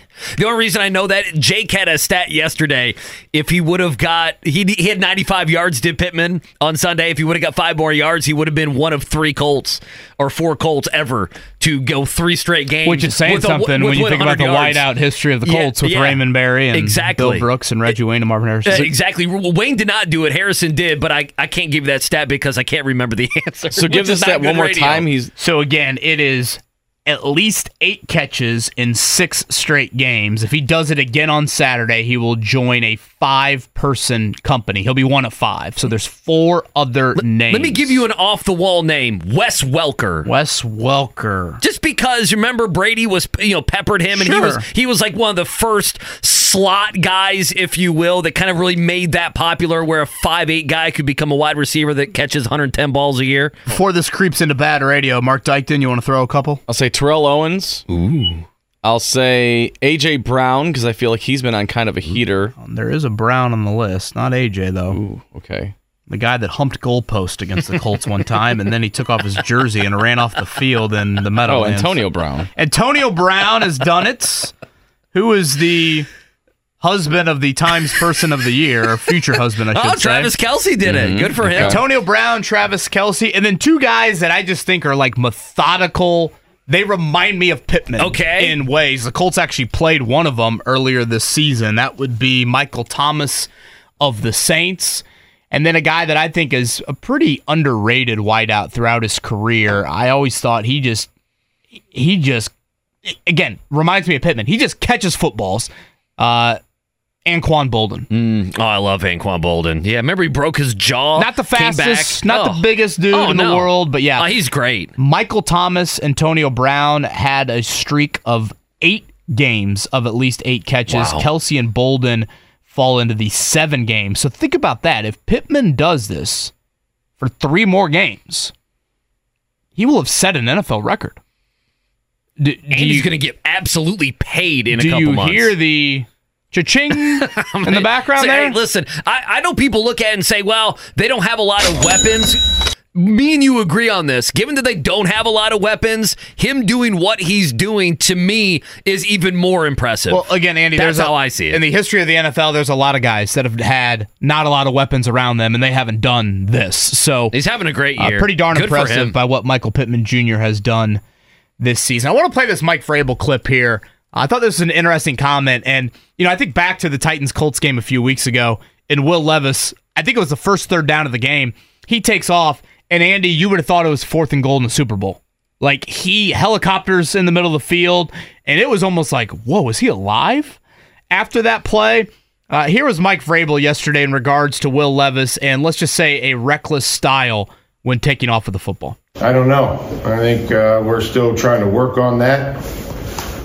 We showed them examples of quarterbacks sliding and using the rules to their advantage. I guess we'll have to show them examples of quarterbacks not sliding and getting the knocked out. So we're going to try the, the other way this week. That was the reason for the rejoinder. Why don't you slide? Ah, Mark Dykton. Oh, Mark's a- Anaconda last hour and now slide by Goo Goo Dolls this hour. Find me a better producer out there. Very good, Mark. Very good. Uh, yeah, that I had to laugh. Vrabel again. Let's show him the slide videos now. That show him the you know what getting beat out these quarterbacks that don't slide. It is wild to watch Will Levis and think, wait, that dude is not getting hurt on those plays, and Anthony Richardson got hurt on those plays. I mean, Will Will Levis, his, He is reckless. His He's first, Josh Allen. Yeah, his first year. Well, that was that was the hope when people when he was going through the draft process. I mean, he's he Josh, Allen, as a runner. I, I don't mean he's Josh Allen as a player. Right. I mean, when he takes off, that dude does not think about his body. Whereas when Anthony Richardson take, takes Yeah. off, I feel like, especially after the concussion in Houston, he slid on the first Rams play of the game. Yes, the he exact did. first play. He got a back. Bronx cheer for that. I felt like you saw more of that. Like, I don't think it's decision making issues with Richardson. With Levis, I'm like, dude, you're nuts. Uh, so this, but this is Will Levis a little bit, and this is the problem with these coaches. Like, This is mayo in the coffee? Well, I mean, like Anthony Richardson. He's he's a like he is a runner. Like he's very good at that. So now we're having to legislate that or break that down or change that. And that's just going to be I would imagine kind of difficult. And then on the other side seeing Will Levis play so much in college KB if you go back to his first year at Kentucky there were various games including the Louisville game where he ran guys over where he jumped over a defensive back.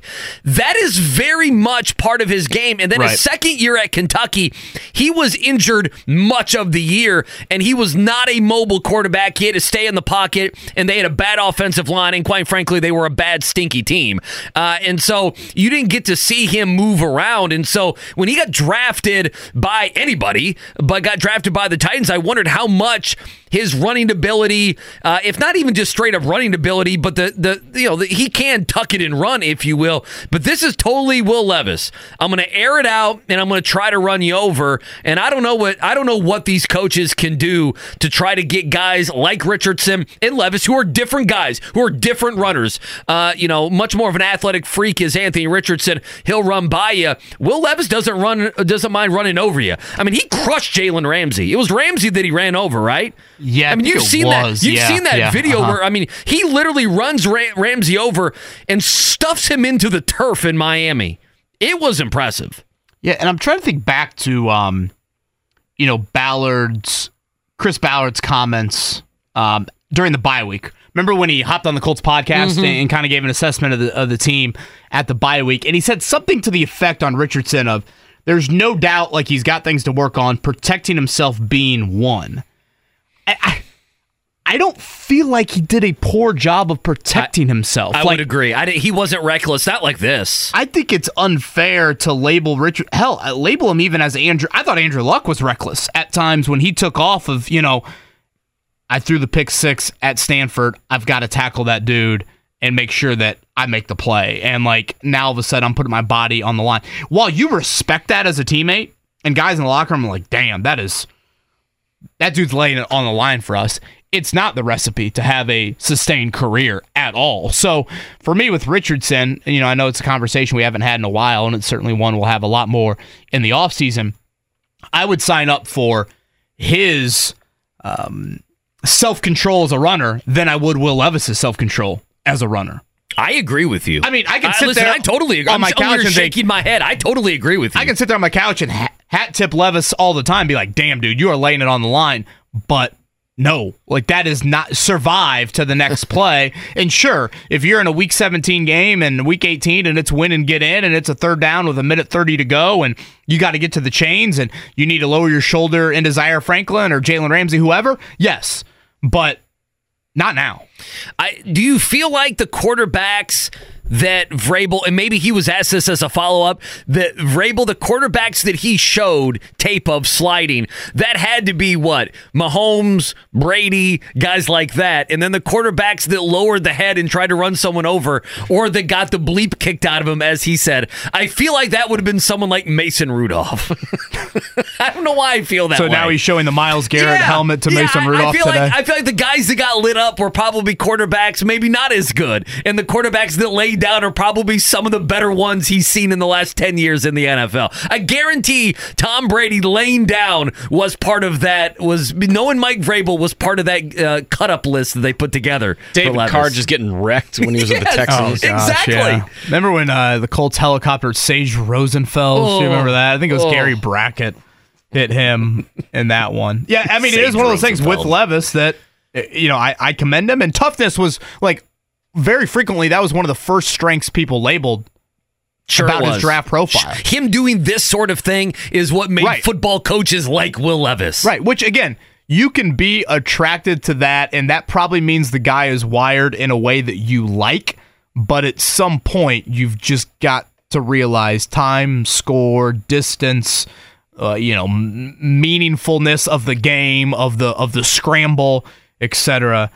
Etc. I mean, look at the hit Minshew took on Sunday, Andy. I thought that was one. Now that was right at the sticks. I thought that was one where I first saw him get, get up, and again, Minshew Um, said basically he just stumbled uh, and, and had nothing to do with w- where he got hit, but that looked concussion protocol type hit. I mean that that was one of those that I'm like, okay, he's going in the tent, and here comes Sam Ehlinger. Ugh.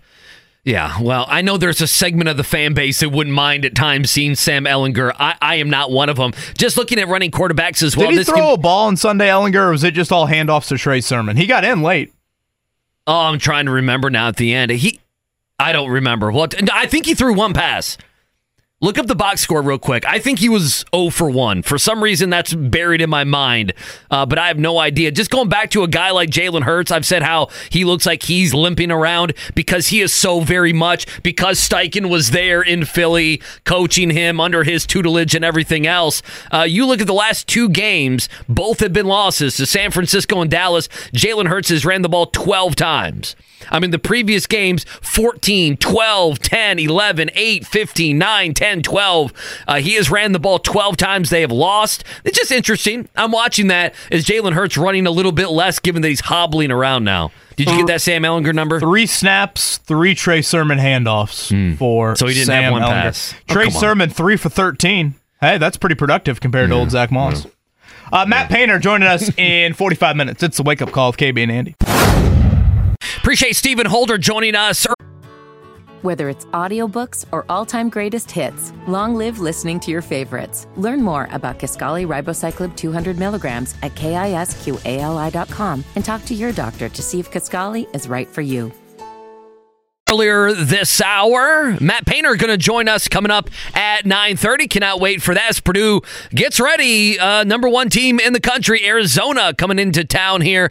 Uh, that's going to be quite the matchup. You got a good front court matchup. Caleb Love, you know, he's a gun. He doesn't mind uh, shooting from wherever. So that's going to be a fun game uh, between Purdue and Arizona. Uh, it's coming up uh, on Saturday there at Gainbridge. We'll talk with Matt Painter coming up at 9.30. If you miss any of our shows here on The Fan, 1075thefan.com. Can I give you five names? Ooh. Can I do that? Five, okay. Uh, Alex Golden has a podcast up. I, I encourage everyone uh, to go listen to that podcast. Okay, um, setting the pace. Correct? Yes, go and, and, you know you can watch it video wise. You can watch it. You know, listen on Spotify, Apple, Google, wherever it may be.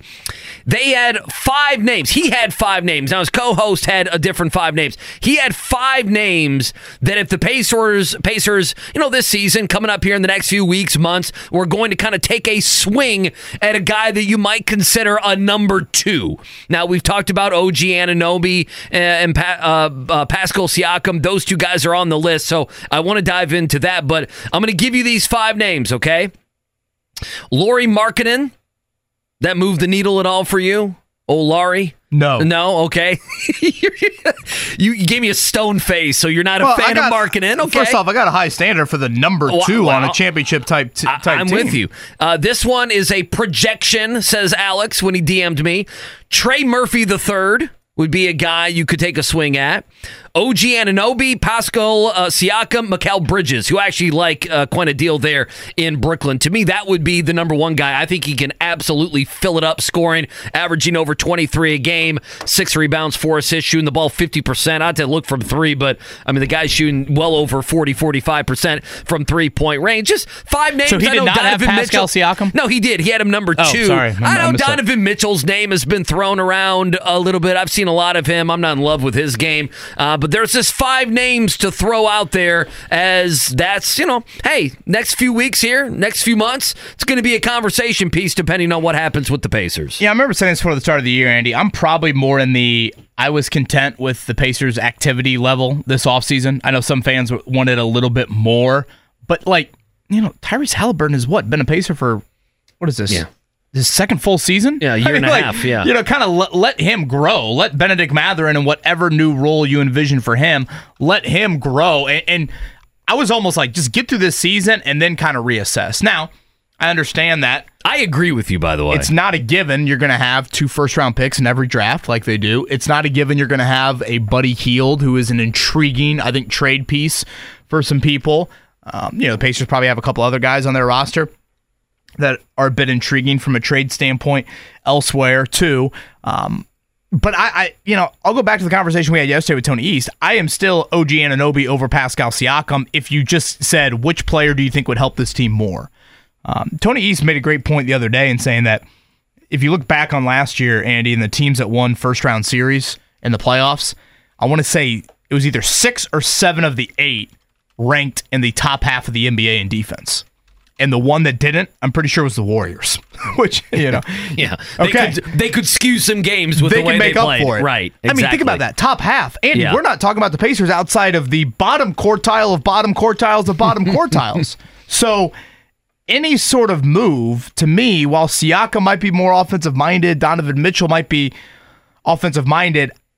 The Pacers don't have that issue. So I, I get it's a score first league in a lot of ways, but again, there is an element of defense, particularly when you get to the postseason, that I just think rises. So of that list, um, I'm a huge Bridges fan. yeah, I don't know his defense. I do like he Bridges. can fill it up. I, I, you know, Murphy offers some intrigue. I know that's a big projection that I don't think I would label as, you know, here is your number two. Right. He's on the Pelicans, by the way. unquote. He averages about 15 a game. Been been in the league what two years, maybe something But, like that. You know, I just don't think this franchise is in this desperate. We need to push chips into the middle of the table. Haliburton's under contract for six years, and sure, there will be a point in time in Haliburton's contract where if he wanted to, he could probably demand some things.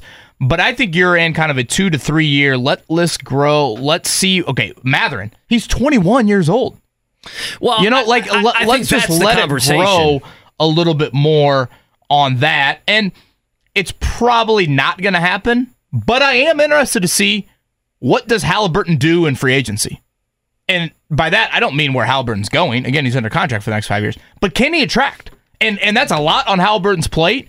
But I do think Yeah, based that's off a Team USA superstar. last yeah, year, yeah, that's reality though. He has to do that. They Now- need him to do that. now you're going to need a, a special type of superstar that's Sure. going to want to come to Indiana. But if someone's all about winning and wanting to play with a guy that's going to make you better, Haliburton is that. So uh, that is something I'd like to see. Yeah, but think about this. Pacer fans are are to me to me you know what you want. You want them to sit this year, not sit out. I don't mean that and see kind of how things develop. You are saying, "Hey, we have some good pieces, but we need to exercise patience a little bit." And the Pacer fan today has to decide, do we want to see the patience? We have some guys who are going to be free agents. How does Mathurin look? And then there's the other side that's saying, no, let's kind of let's not be patient. We've been patient for many years around here in Indianapolis. Let's go after somebody. To me, if you're going to go after somebody and take a big swing, I need a bigger swing than some of these than than you know some of the guys that we're talking about. That's just my opinion. And then if you take a swing, you get rid of a lot of the good pieces that are playing so well for you. And it's almost like remember when remember when uh, Carmelo Anthony got traded, the Nuggets just got all the Knicks players. you also don't want it like that, where you get rid of all these players um, that you've kind of built up, and you get rid of four or five guys to get a star. Now you're you're a two man team essentially, and that's to be that's going to be the fun. That's going to be the battle, and it's good. It's better we're having these conversations than you know the team being a five win team right now. We're talking about the draft. you know, in all likelihood, you got one big swing at it. So See, I agree with you. I, I don't think you. I think you're in a nice spot right now with the rebuild. Continue to let it grow, watch it develop, and then you make that swing in whatever the next two to three years, and potentially now Haliburton feels good about that next contract. If you want to think, you know, way down the road with that. All right, we'll continue this conversation. Matt Painter in thirty. Matt Painter going to join us in a half an hour. We'll get you ready for the game coming up Saturday in Gainbridge. Should be a good one between Arizona and Purdue. Uh, we'll talk about that. KB, I hate to put you on the spot here. What do you want to hear from Matt Painter in a half an hour? I know you love Matt Painter. You say you just love to sit back and listen to Matt Painter talk a little basketball. Now you get to do that in 29 minutes. You know, I've always been impressed by his ability to put the pieces of the puzzle together. Yeah, I think too many times we lose sight of that. Of you know, this is really like putting a puzzle together and making sure you've got kind of the right pieces around. Um, so I, I'm always curious, like, what is he? What turns him off in looking at, at a recruit? You know, what is the hey, this guy's a four star or whatever? He's got lineage here. Um, other Big Ten schools are going after him. It makes a lot of sense. And then Painter observes him in a setting. What does he like? What does he not like? You know, to me, again, you can go a lot of ways. Obviously, the Arizona matchup and uh, you know Zach Edey's season. Uh, I Nate Oats had some interesting comments coming off of Saturday about how Zach Edey was officiated on both ends of the floor. I know that's always a big topic with Matt Painter, so those will be a couple things I. You know would what love I find on. interesting about Purdue is just the way they're able to keep players. Does that make sense? I mean, it feels like they, they've been able uh, and have been able to keep pieces, uh, vital pieces of their team together in a day and age where that's not very easy to do. If you look at the transfer portal, whether it be college basketball or college football, uh, obviously Edey coming back, uh, there's NIL stuff and, you know, him growing his game and everything else. But to me, being able, that's why they, they didn't have to go out in the portal, KB, and go get five guys this year, right? They didn't have to do that because they were able to keep the core uh, of their of their team together. So uh, to me, that's the number one thing. Now we have some Kevin Garnett sound that Mark Yeah, shout out pulling to for us. um, shout out to Ashley on on Twitter, who I think heard our conversation there about you know, okay, what move could the Pacers make, or what should they make, maybe? Uh, and obviously, you get the small market uh, sort of conversation whenever it's talked about a team like Indiana trying to build something here. This was Haliburton on Kevin Garnett's podcast. Uh, here recently, and some very interesting comments. Obviously, Garnett having you know quite the history in being in a market like Indiana. you played in Minnesota, right? Like a smaller market, you know, trying to help bring something to something, right? My question to you is like, for you mentally and, and your approach to things, what was your approach when you were thinking like, how am I going to get guys to come want to play with me and like uh, help help build something? in my travels, bro, I, I'm used to coming from where it's not a lot of rah, it's not New York, it's not, it's not Atlanta, it's not none of that. So when I got to Minnesota, it felt similar. Right. Like, you know, it's not a lot of expectations here. So as I started getting better, I didn't know that people want to play with people that care, have passion. You know, I'm, I'm, I'm, when I hear you speak, you, you sound like me, bro. I watch a ton of film. I, I'm a point guard trapped in a forward's body or a big's body. What you don't know is that you're playing the way you play. You don't know who wants to play with your style, the way you play, and that's what I didn't know. Um, I had a very best friend at the time named Stephon Marbury who went to Georgia Tech for a year, and we were real friends, so I knew he was coming out. He came, boom, he got to the team, and now it's him and I. So we start thinking like, man, who else can we get? The? and you start changing the ideals of, you know, what this place is. It is a small market, but Giannis plays in Milwaukee. Right. They won that one, right? It's about what teams want to play with what players, and can that team be that team? And that's what it really came down to. And the fact that you are in the small market doesn't mean anything. Yeah, for sure. Man, Indiana is God Yeah. when it comes to basketball. Basketball is religion there. Y'all gonna always sell out. Y'all gonna always have people that care, booing, chanting, being there, going to go store, high five and pumping gas. Hey, keep it going. That's the inside that you got that when you're on the outside and you're in Cleveland or you're in Detroit and you looking down in Indiana and you, you looking at that shit crazy. But when you're in the inside looking out, you shit, it's all sunshine in here. You got you got the whole wall behind. You got fans. Yeah, yeah. Y'all y'all got a spirit in Indiana, and I see it in the crowd. They following you, bro. Mm-hmm. You you you do do do do do. You you you you got it, bro. You little boy blew out this motherfucker. You hear me? You were it, bro. You were the Haliburton effect, bro. I'm, I'm watching you, It- it- bro. You got it. I love it, man, and I see what you're doing, and you're changing the game. So believe in what you're doing. I see I see the work that you're putting in, because you just don't wake up and be like this. Keep doing what you do. You know, say less and hear less. You know, follow that heart and what you're doing. You got you something. And yes, my friend, you are in the conversation. I appreciate you. Real shit. Yes, sir. I love it, and thank you to them editing that down, uh, so we didn't have to. so we didn't have to do the editing. The Now was that his was that his. Arthur skipping mimicking there? I, maybe it was. Now I remember th- that was the. I remember Dave Chappelle doing that on a couple of the Chappelle shows. Say things. Chappelle and Arthur are probably not on Man. the same scale You from have, an to audience love, you have to standpoint. love that if you're a Pacer fan, do you not? Ah, you gotta love if you're Haliburton sitting there next to one of the all-time greats, but you gotta love that if you're a Pacer fan. Well, Garnett knows what it's like. Sure, He was with Minnesota sure. for all those years. He knows exactly what it's like to be a big star in a small market. I think you said something, and I, I, we need to not forget this.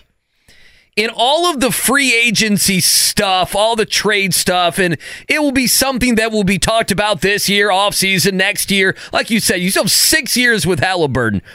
Haliburton comes across to me as a guy who is going to be on the on the front uh, of of of of the battle lines here with the front office in getting talent in here to win at the highest level. And there's guys, I go back to Derrick Rose in Chicago. Sorry, Mark Dykton. Um, when he was at his prime, he's like, it's not my job to attract other big time talents and names. I- I think Haliburton absolutely is going to be that. and I think that matters as much as anything right now. Yeah, I would agree he's going to be that. And Andy, he also brings a lot to the table. Like in those conversations, in that he can say to, you know, insert high level free agent here, hey, did you listen to some of those guys on Team USA and their reactions? Did you hear Paolo Banchero say, Tyrese hasn't thrown a pass I don't like? Did you hear Austin Reaves say he makes life easy for you? Did you hear Steve Kerr's comments describing, you know, Haliburton as a Plus, look- quarterback? look, at the offense we're running. Look at I'm getting Sure. I mean, I'm getting I'm getting 12 assists, 15 assists every single night. The ball's going to you. and obviously how guys in their games respectively have ascended, you know, around Haliburton and their shooting percentages have gone to to another uh, to another level. So I think it's twofold, Andy. It's a willingness, clearly. Listen to Haliburton talk to Garnett. he wanted to ask him specifically about that. It's that, and then also he can come to the table, and it's not like he is a super score first point guard that doesn't distribute. He's not James Harden. He's yeah, not James you know, Harden. he Yeah. is, he is a guy that you know wants to get others involved and play with great pace, and obviously they are a very high octane offense. So um, all of that, I think, just adds to why it is so so special. The Pacers have a guy like that, and how he plays and how he acts. To me, checks the exact box of what you need in this sort of market, and there's a willingness, and his background is a big part of it. You know, he was a very lightly recruited player mm-hmm. didn't go to the mega AAU team and went to Iowa State. Wasn't even like their big guy. We had Bruce Weber on, you know, back last year, and he was on that U19 Team USA team. Bruce Weber. With this Bruce Weber. yes, Tom Hey, Allen's Kate, lost uh, brother. Good morning, Kevin Bowen. Uh, he was great, by the way, uh, when we when we had pretty him good on. on TV, if I remember correctly. And that was a Team USA team mm. with, you know, Evan Mobley and Scottie Barnes and Cade Cunningham and all these guys, and yet it was Haliburton as their most important player in that. So, you know, Haliburton's got all the, you know, word of mouth can oftentimes be the biggest thing in selling these guys to want, want to come here. And sure, Indiana's got some built in disadvantages, but Haliburton's a pretty important asset. So uh, that is something that, again, I don't think you rush to push all the chips into the middle of the table. You have had some great signs this season. I think I'm with you. But yeah. again, you haven't won a playoff game in six years. You haven't won a playoff series in nine years. You don't need to all of a sudden say, we're taking our one big swing right now, and that might totally stunt what Mathurin's development could look like. Or, you know, again, what some of these younger guys, as they try to get more minutes, how they, you know, react to this as Yeah, well. I mean, I do think in any move that they make, it's like, does it stunt the growth of Mathurin, or would another team say, no, we want Mathurin? Like you're not going to get if you're going to trade, you're not going to get a guy for free, right? Uh, so you're going to have to trade pieces away. You're not going to send your undesirable pieces away and get somebody great back. That's not that doesn't happen unless you're the Lakers and the Grizzlies and Pau Gasol 15 years ago. And a headline that I thought you, would be uh, on the Onion a few weeks ago: your AFC and NFC offensive player of the week. Is it DeVito? It's not DeVito. Thomas DeVito Oh, no, he threw for 200 yards in the NFC, and your Oh. AFC player of the week. Oh man, who's the AFC Player of the Week? Hang on. Husbands, hide your wives in the New York area. Uh. Oh, Zach, boy, Wilson Zach Wilson. just won Offensive Player of the Week. Moms, you've been warned. Moms, you have been warned. Really? So they the New York bias came through. Really? the New Tommy York DeVito? bias, Zach Wilson and Thomas DeVito. It was that bad of a week Your in the NFL AFC for and. NFC players of the week. It should have been the Chargers and Raiders. That's what if they really wanted some humor, it should have just been Aidan O'Connell, Randy uh, Bullock. and Randy Bullock. I mean, come on. Offensive player of the week. Come on. I mean, Tommy DeVito, he threw for, uh, let's see, what was it? Threw for a buck 58.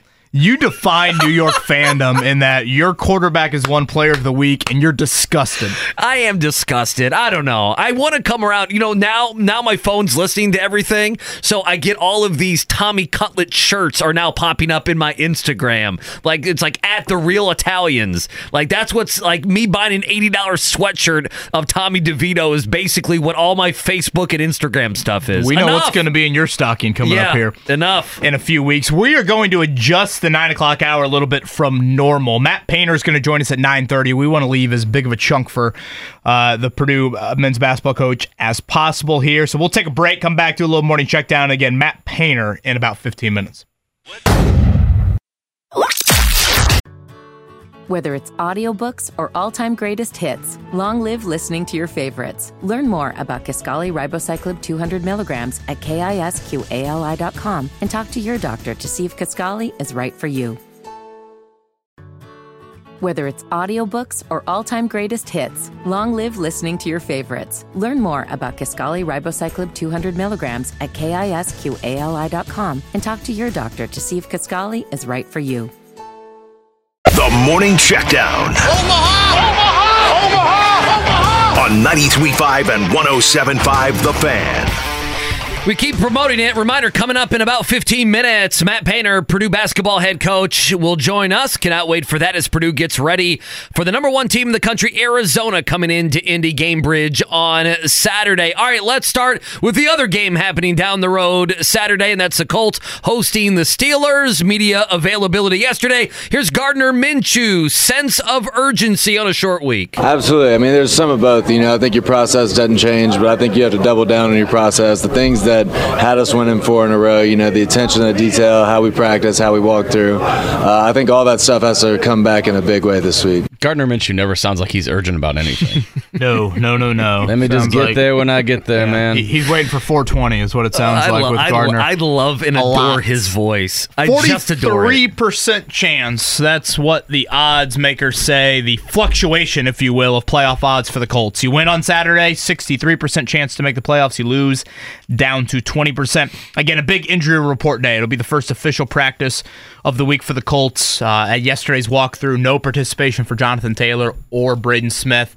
And in Pittsburgh, TJ Watt, he did participate in they they had an actual practice coming off their mini bye week. Uh, so he is trying to progress through the concussion protocol. It goes without saying how important that matchup could be on Saturday.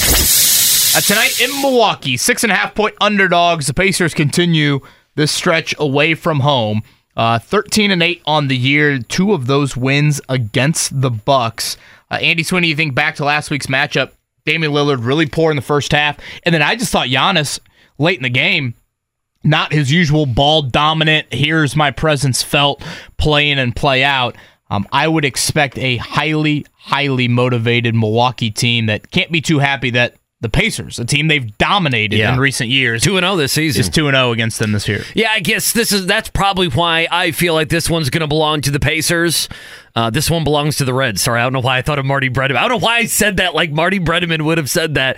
Uh, but yeah, I mean, I guess I lean towards the Bucks in this one. But you know, the one thing I am watching today, and I had the stat pulled up, I don't have it right now, uh, is I, I'm interested. I think it's 10 or 12 turnovers the last two games by Tyrese Haliburton. I'm interested, uh, you know, since coming back from Vegas, if I kind of an off game, you know, maybe a little bit of an Yeah, off Pacers game themselves had a lot of turnovers Monday the, night. For the Pistons, you look at what happened with the Lakers, they were never in sync there. So the last two games, Haliburton hasn't been as dominant as he was for the last month, month and a half or so. So I'm interested tonight if we're back seeing 27 points, 14 assists with, you know, zero turnovers, one turnover, something like that. Andy mentioned the Reds. I feel like I got to play it. Are you going to abandon being a Reds fan? Are you going to abandon following this team? I wouldn't mind seeing the NBA abandon Draymond Green after his actions last night. It was a Street Fighter move against uh, Mr. Nurkic there. Uh, spun, I guess, over the left shoulder. Dwight Freeney would be proud. Robert Mathis would be proud. Uh, spun over the left shoulder, caught Nurkic right in the face. Uh, if I set the over under at nine and a half games for a Draymond Green man. suspension, where I'm would you say go? over. Yeah, I, I kind of feel like the number I'm I'm going to automatically is 10. I mean, he's a re- repeat offender immediately this season. He just He's a got back. repeat, repeat, repeat offender. But he just got back from suspension. What last less than a couple weeks ago, and he's already. I mean, this is this Did you is ever he watch that- punched a guy the he punched a guy in the face. He can act like it was some fake BS move that he was trying, some swim move that he was trying to do like a defensive lineman, but it wasn't. He punched another player Yeah, Kwity Paye directly in well. the face. Kwity Paye would do well to kind of work that into his arsenal. Did you ever watch the show Two A Days, the Hoover, Alabama, Coach Propst? No, I didn't. I you know didn't what watch you're talking. MT- MTV Two A Days. Mark, you had to have watched. No, I it. didn't watch it. I know what you're I talking about. I swear there was a defen- defensive end named Repeat. I don't remember. That's between you and Mark. I don't remember. I had Some look it up. comment describing his girlfriend of like, yeah, she's not a nine, but she's at least a dime. I believe was maybe the, the exact quote. That's what he gave Nurkic, the Hadouken. Is that the Street Fighter? Yeah. Thank you for that. Literally. That's what it looked like. Oh, that's fantastic. Do the Pacers play the Warriors at all coming up? Oh, I, I was trying to think Well, about you know Draymond well, potentially being out. here's I why- feel like their first West Coast trip comes up in January. Well, I need to look it up, but I do know I do know this. They do play in Gainbridge because I had a couple people reach out. Hey, do you have tickets that you Oh could get me for the Warrior for the Warriors game? Did you tell to like, text Jake? uh, and I said no. I uh, I actually don't. I don't get front row seats to the Pacer games, and if I did, that'd be one I would go to anyway. Uh, I'm trying to look here. Wow, The it's a while. It's Uh, February. February 8th. That is Yeah. a Thursday night against the. Well, maybe by that point he'll have. It'll done be his something third game else. back. Yeah, then they play them out in Golden State Friday. Now, coming He'll up be in a few, suspended again. coming up in a few weeks, we will get the Ja Morant, one of the early games for Ja here at Bankers Life or here at Gainbridge. that is Thursday, December 21st. So two weeks from tomorrow. If I'm not mistaken, that is like one of his first. It might be just his second game back. He's going to do a pistol finger ce- celebration. I have a feeling. Come on now. I'm just saying. Now remember, I mean, he had a run in with the Pacers, or at least him and his Yeah. crew maybe had a run in with the Pacers. Uh, Thursday night football looking at tomorrow night. Easton Stick against Aidan O'Connell. that is Raiders and Chargers. Watch, Speaking obviously. of Aidan O'Connell and the Purdue Boilermakers, Matt Painter, the head coach of the Boilers, he joins us on the other side. It's the wake up call with KB and Andy right here at 93.5, 107.5, The Fan. All right, Matt Painter is calling us. Uh, Whether it's audiobooks or all-time greatest hits, long live listening to your favorites. Learn more about Kisqali Ribociclib 200 milligrams at kisqali.com and talk to your doctor to see if Kisqali is right for you. Uh, here in a couple minutes, we'll have the head coach Purdue basketball. They get ready. Uh, big one Saturday. It's gonna be it's gonna be busy downtown Indy on Saturday. Number one Arizona blown into town. Tommy Lloyd and company. So we'll get to that conversation here uh, in just a moment. While we're waiting for Coach Painter, KB, let me throw this your way. You ready for this? Okay. Ready? Uh, and I, I'm putting you on the spot here. I'm wondering if there is a team or teams that might fit this mold. So there is a stat going around in college basketball, just as a lead in to Purdue. And Purdue, by the way, is on this list, obviously. Uh, it's a reminder. Every NCAA champion since 2004, okay, has been ranked in the top 12 of the AP poll in week six of the season. This is week six, the poll that just came out, week six of the college basketball season. Since 2004, the champion has come from those 12 teams. God, who the hell has looked this up? Sick, sick people who love Why college week six? basketball. I don't know. That's just that, that's the way it's created. You're through the bulk of your non-conference schedule. well, I would Uh, imagine so. You're to finals. I don't know. I, yeah, I don't know. You're gearing up for another big game or two, and, and then you're off into conference play. Some teams, obviously, the Big Ten, you already have a couple conference games underway. So let me give you those 12 teams, okay? Arizona, Kansas, Purdue, Houston, UConn, Baylor, Marquette, Creighton, North Carolina, Gonzaga, Oklahoma, and Tennessee are the 12 teams uh, that, if you go by this stat since 2004, one of these 12 teams, not make the Final Four, will actually win the national title. Any thoughts on that? Now, for uh, I'll tell you mine. I think I would throw perhaps Kentucky into that mold if they get their two seven footers back. That's a possibility. I would throw them. I've seen a lot of Duke I don't like Duke right now. Uh, I know maybe later on in the year, Duke could come around like they did last year. They made the run, they won the A- ACC tournament. That would be one team potentially to look at. But again, this is not simply making the Final Four, this is winning the national title. So, do you have any thoughts on that? Again, Purdue checking in at number three in the AP, number four in the coaches this week. Yeah, I guess I, honestly, I'm just more surprised by the stat itself. You know, I would think, what was it? Um, you know, back when UConn won it all, who would that have been? Shabazz Napier Mhm. in that run. I mean, they were a very low seed, you know, that year. I, I don't know, maybe they started off great and then struggled early on and then obviously got hot at the right time. It does seem like in Duke, Kentucky, and Michigan State's case, Andy, those are, correct me if I'm wrong, those were three top five or top 10 teams preseason. May- okay, may- now maybe Ken- Kentucky wasn't there. Kentucky wasn't that. Duke Kentucky and Michigan State were, right? Absolutely. I mean, Michigan State was a one seed. Joey Brackets, uh, he put out a bracketology yesterday, and he's like, "Yo, Michigan State was a one seed when I started this six, seven weeks ago in the preseason and everything else, uh, and now they're a four and five basketball team. They're to me the biggest shock uh, early on through nine games of the basketball season, and then Kentucky. It was odd because Kentucky's always been that preseason top five or ten team, and then they don't live up to that expectation the last Yeah. few years. That's kind of been their mo.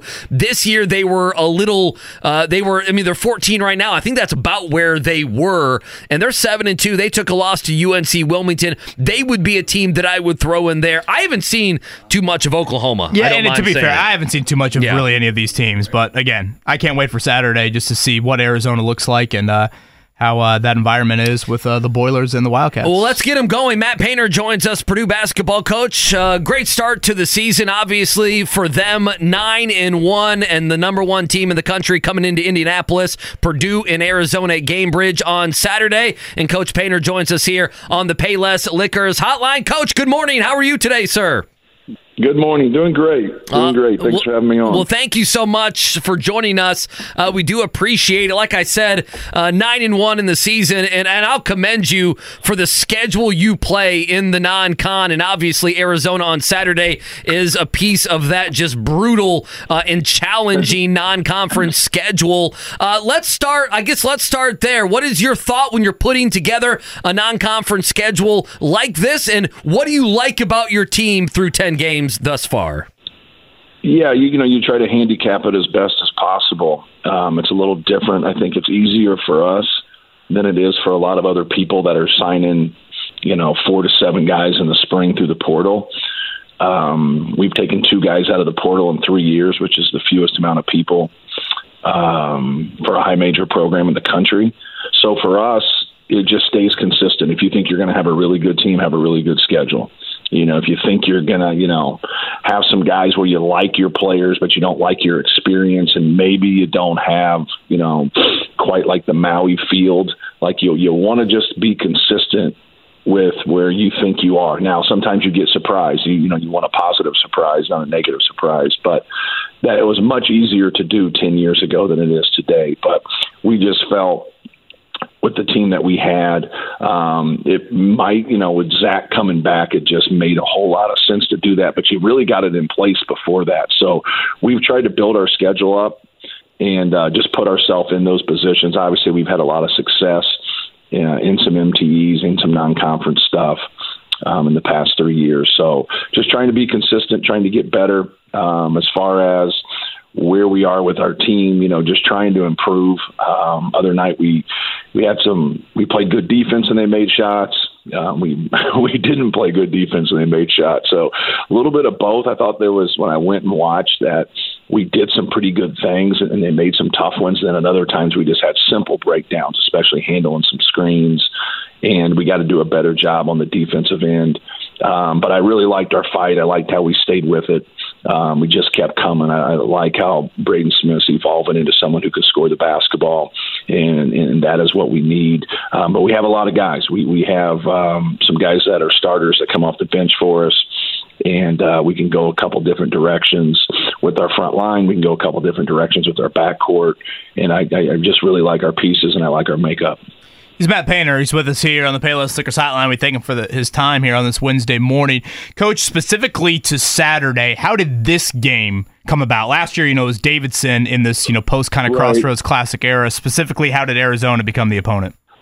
Yeah, well, we're going to return this one. Um, we'll, you know, we'll play them. I think in Vegas next year. It's kind of we're trying to evolve a tournament where you go to three different cities and play. Then obviously going back to the the West Coast for them. If you look at Arizona's, you know, schedule and you look at what they have, you know, they turn around after our game and play Alabama and Florida Atlantic after already playing some really really good teams too. So you know, I think everybody is really trying to load up their schedule and, and do some different things. So, yeah, we, we, we discussed it and, and talked about it and went back and forth. But I think you, you're seeing a lot of programs doing what Arizona is doing right now in, in terms of their schedule and trying to figure things out. Like, how can we do things? Sometimes people don't realize like you get into an MTE and you get into it like four or five, six years down the road, but you don't always know like who's actually in the tournament. Like you'll want to know um, if you can get in those MTEs and you can win your first game. A lot of people don't talk about this, but it really helps your net because once you win that first game in something like Maui, you're guaranteed to play, you know, Tennessee, you know, you're guaranteed to play Kansas or Marquette. Like, you know, that's, and even if you get cracked by a couple of those teams, one or two of those teams, you're still not going to get beat up on selection Sunday because you lost to Kansas on a neutral court or you lost to Marquette on a neutral court. That's just not the way it works. And I think once people start to see that, now you got to win some of those too. Like you got to be able to win some of those. You just can't, you know, sign up for it, get your brains blown out, and then expect you to be on selection Sunday and feel good about it. You got to win them, like you know. So when you schedule up, you know, now like if you can get to where you can split some of those and then win your other games, you know, which sometimes becomes difficult, right? And like that's really when you can set your seat. I think we've been six or seven years in a row now. I don't know the years where we have a five seed or a better. There's only you know only Kansas has done that in the country. So Elliot Bloom handles our schedule, and we we really kind of sit down and kind of figure some things out. But we want to make sure that we're not on that negative side on Selection Sunday where they look at us and they say, "Hey, they got a good team, they got a lot of wins, but who the hell did they play?" Mm-hmm. You know, we don't want that said about us. We want to be able to do that. And if you see with our seed line in the last five six years, whenever it is. Um, we you know we've done a pre he's done a pretty good job with that. Obviously, our players have done a great job because they're the ones that have to win the game. You brought up Braden Smith earlier. I thought Saturday was. I thought that was sectional eight, Braden Smith, and and his No score. doubt, no doubt. yeah, his scoring going to another level. What do you recall about your first impressions in watching Braden? Well, he people called about him, and it was in COVID, so it wasn't like really fair because we had a commitment from somebody, but I had multiple people calling me saying, you know, hey, he's a really good player. Like, you know, hey, we can't take him. And then we had a kid decommit from us, and we jumped on him and watched him, and at the same time, like when something like that happens, we've had some real good success with that. We had a kid from the Indy decommit from us, and we got Carson Edwards. Now this kid from the Philadelphia area decommits from us, and we get Braden Smith. So uh, people that decommit from us is a, like uh, might be a silver lining. It might be a we get. No kidding. get- Goodness. get- yeah, they they need some votes to get in the Purdue Hall of Fame, and um, and and just I watched four guys that were nationally ranked anywhere from about 60 to 150 you know people that we felt like maybe we could jump in on a little bit late after this decommitment and i watched him so i just sat there one afternoon and i started saying hey man like the guy that's not ranked is better than all those guys that are ranked. I go but it's film right? Which you know you're watching it it happened it's whatever but you like to see people versus competition you like to see people in person and in covid you just weren't going to see that. So i just started to do my homework. See sometimes when you do your homework in recruiting especially if you got a lot of other people that talk to a lot of different coaches. I don't want people out there talking about what we're discussing because I don't. I said, hey man, this looks like this is the guy. This looks like a like a real player, like a guy that could step in right away. And obviously, he broke his foot twice his senior year. So I just started calling a lot of different people, hopefully in confidence, trying to figure out just kind of his makeup and everything just checked off in terms of a competitor, a winner, tough, you know, his instincts are so good. You know, one one guy, a college coach, actually called him a basketball savant, and I was like, well, I, I know what that means. Like, you know, you're you're more or less, you know, saying he's like a little baby genius out there running around, you know, the, the way he thinks and the way he sees things. And he does. He has a really good feel. Now, sometimes guys like that that see everything, sometimes they see things that don't exist. So you got to make sure that they understand that it's the read. Like, don't go in with determined thoughts. And he's just evolved that way. He's probably the only recruit where in the spring I picked up, and you know, his dad's obviously in the in the basketball world. So pick up the phone and called his dad and just said, "Hey man, we really got to work on him shooting the basketball."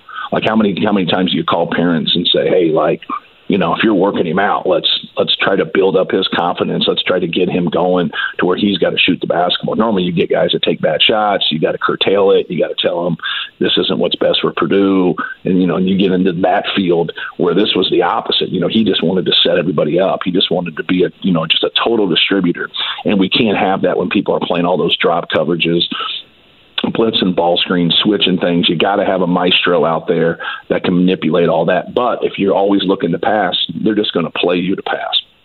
And he's really evolved in that area, but he's always been able to score. So it's always been there. If you watched him in high school, he'd take over the game. You know, if Hafner was making shots, he might not shoot as much. If if he wasn't, or somebody else wasn't going, and then it was there for him, he'd take over and score. It was just kind of whatever his team needed. Well, our team needs for him to score. And so we really tried in the spring, like, you know, hey, like he had a tough tournament. You know, he had some some tough games, but he's our guy. And, and, you're going to have some growing pains with somebody that you know has the ability to be an all conference level player. And, we've had those, but you kind of see the benefits here because he's really taken off. Yeah, he has. Braden Smith up in points, assists, field goal percentage, three point percentage uh, in about the same minutes. Matt Painter with us here on the Payless Liquors hotline. Uh, I'm just, I was just smiling. You mentioned Maui a couple times. Did you ever look in the crowd and see some of the outfits that the Purdue fans had? You had a Darth Vader mask and everything else in attendance in Maui. It's quite impressive. I, I, I do not. oh, you did. That's all we If I walk talked about. court and I, yeah, if I if I walk on the court and I see, I always see those guys when I walk on the oh, court. Oh, yeah. with those with those crazy suits. I see them. Yeah, Purdue. But I don't. Yeah, there's stuff going on around me. that I don't. Yeah, I would just say- kind of worried about the next play. I would say Purdue had the craziest uh, fans there, no doubt. Uh, you mentioned getting two transfers in just three years, which, by the way, coach, is a crazy number. Lance Jones comes in, averaging about 11 points per game for you. What has he brought to your team this season so far? you know, just giving us some quickness, really kind of offsetting some things for Braden. That that helps Braden in his load in terms of having another guy that can guard the basketball, having another guy that can push the basketball and use his quickness.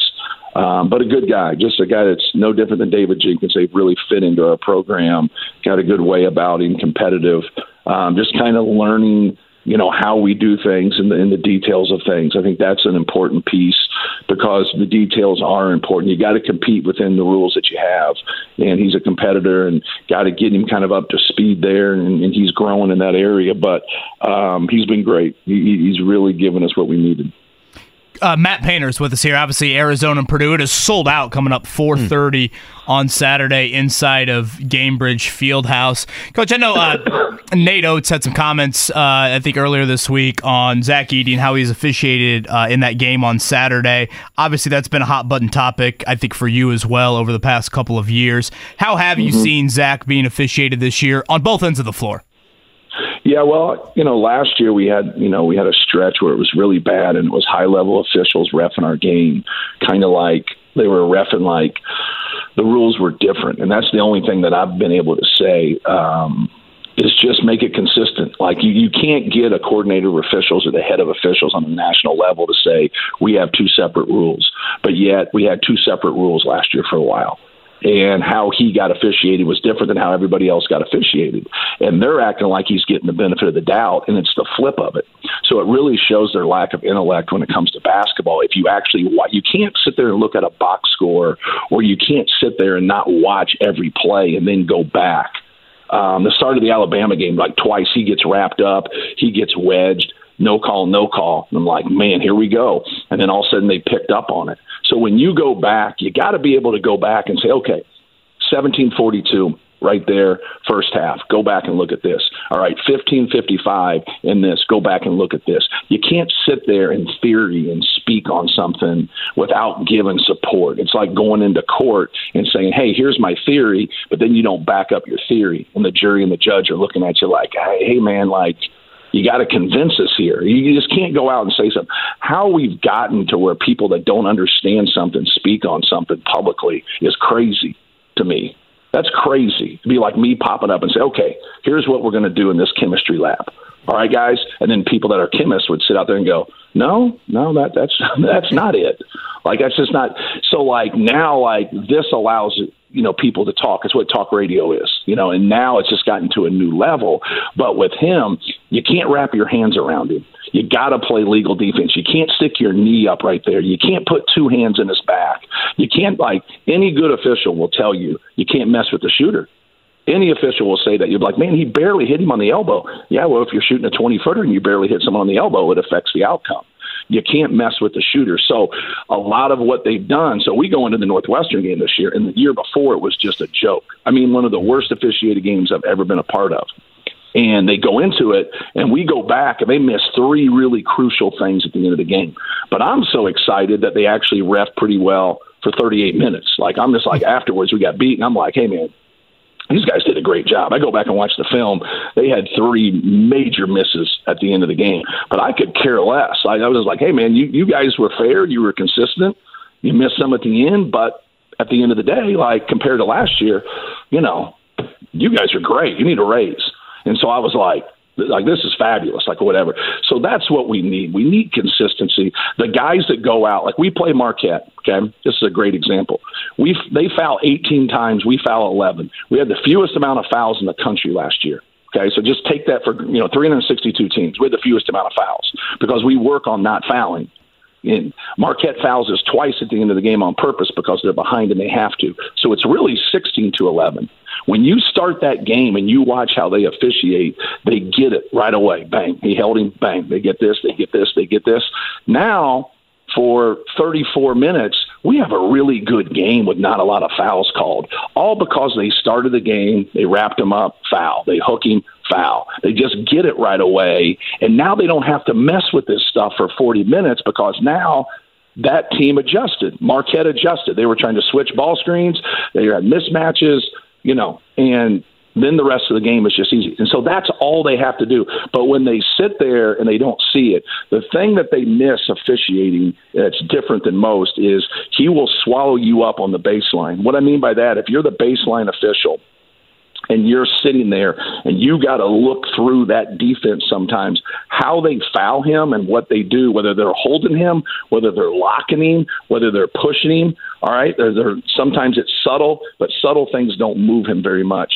What happens is that outside official my terminology is not going to be great because i'm not an official. That outside official that's at the angle he's got to be able to look through and see all that and, and really come in and help that baseline guy because Zach Edey's so big, he takes all that stuff up there. So when I see all that stuff, because obviously I go through things for, you know, looking for Arizona stuff, looking for recruiting stuff, and I see this stuff, and then like I didn't listen to that guy who spoke on another day, but I see like just whatever the headlines are because I'm not reading it. Um, every now and then I'll jump into it and read it. It's crazy to me because you got to be able. The good ones that go out that that follow basketball, they always just you know they always will show the clips to support what they're saying. But it's just the consistency of refing and understand that you can't go in as a ref as a theory and say, here, we're going to let you play today, guys. We're going to call it close today, guys.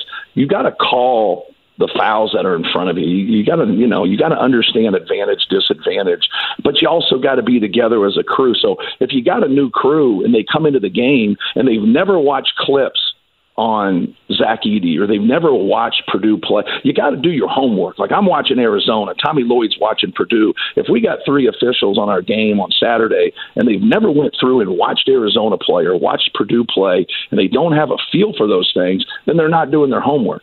But on a guy like this, that's different like that. You just got to know. You got to know what's real. You got to know what's fake. You got to know what affects things, and then you got to be consistent to be able to go at the end and say, "Hey, he gets fouled."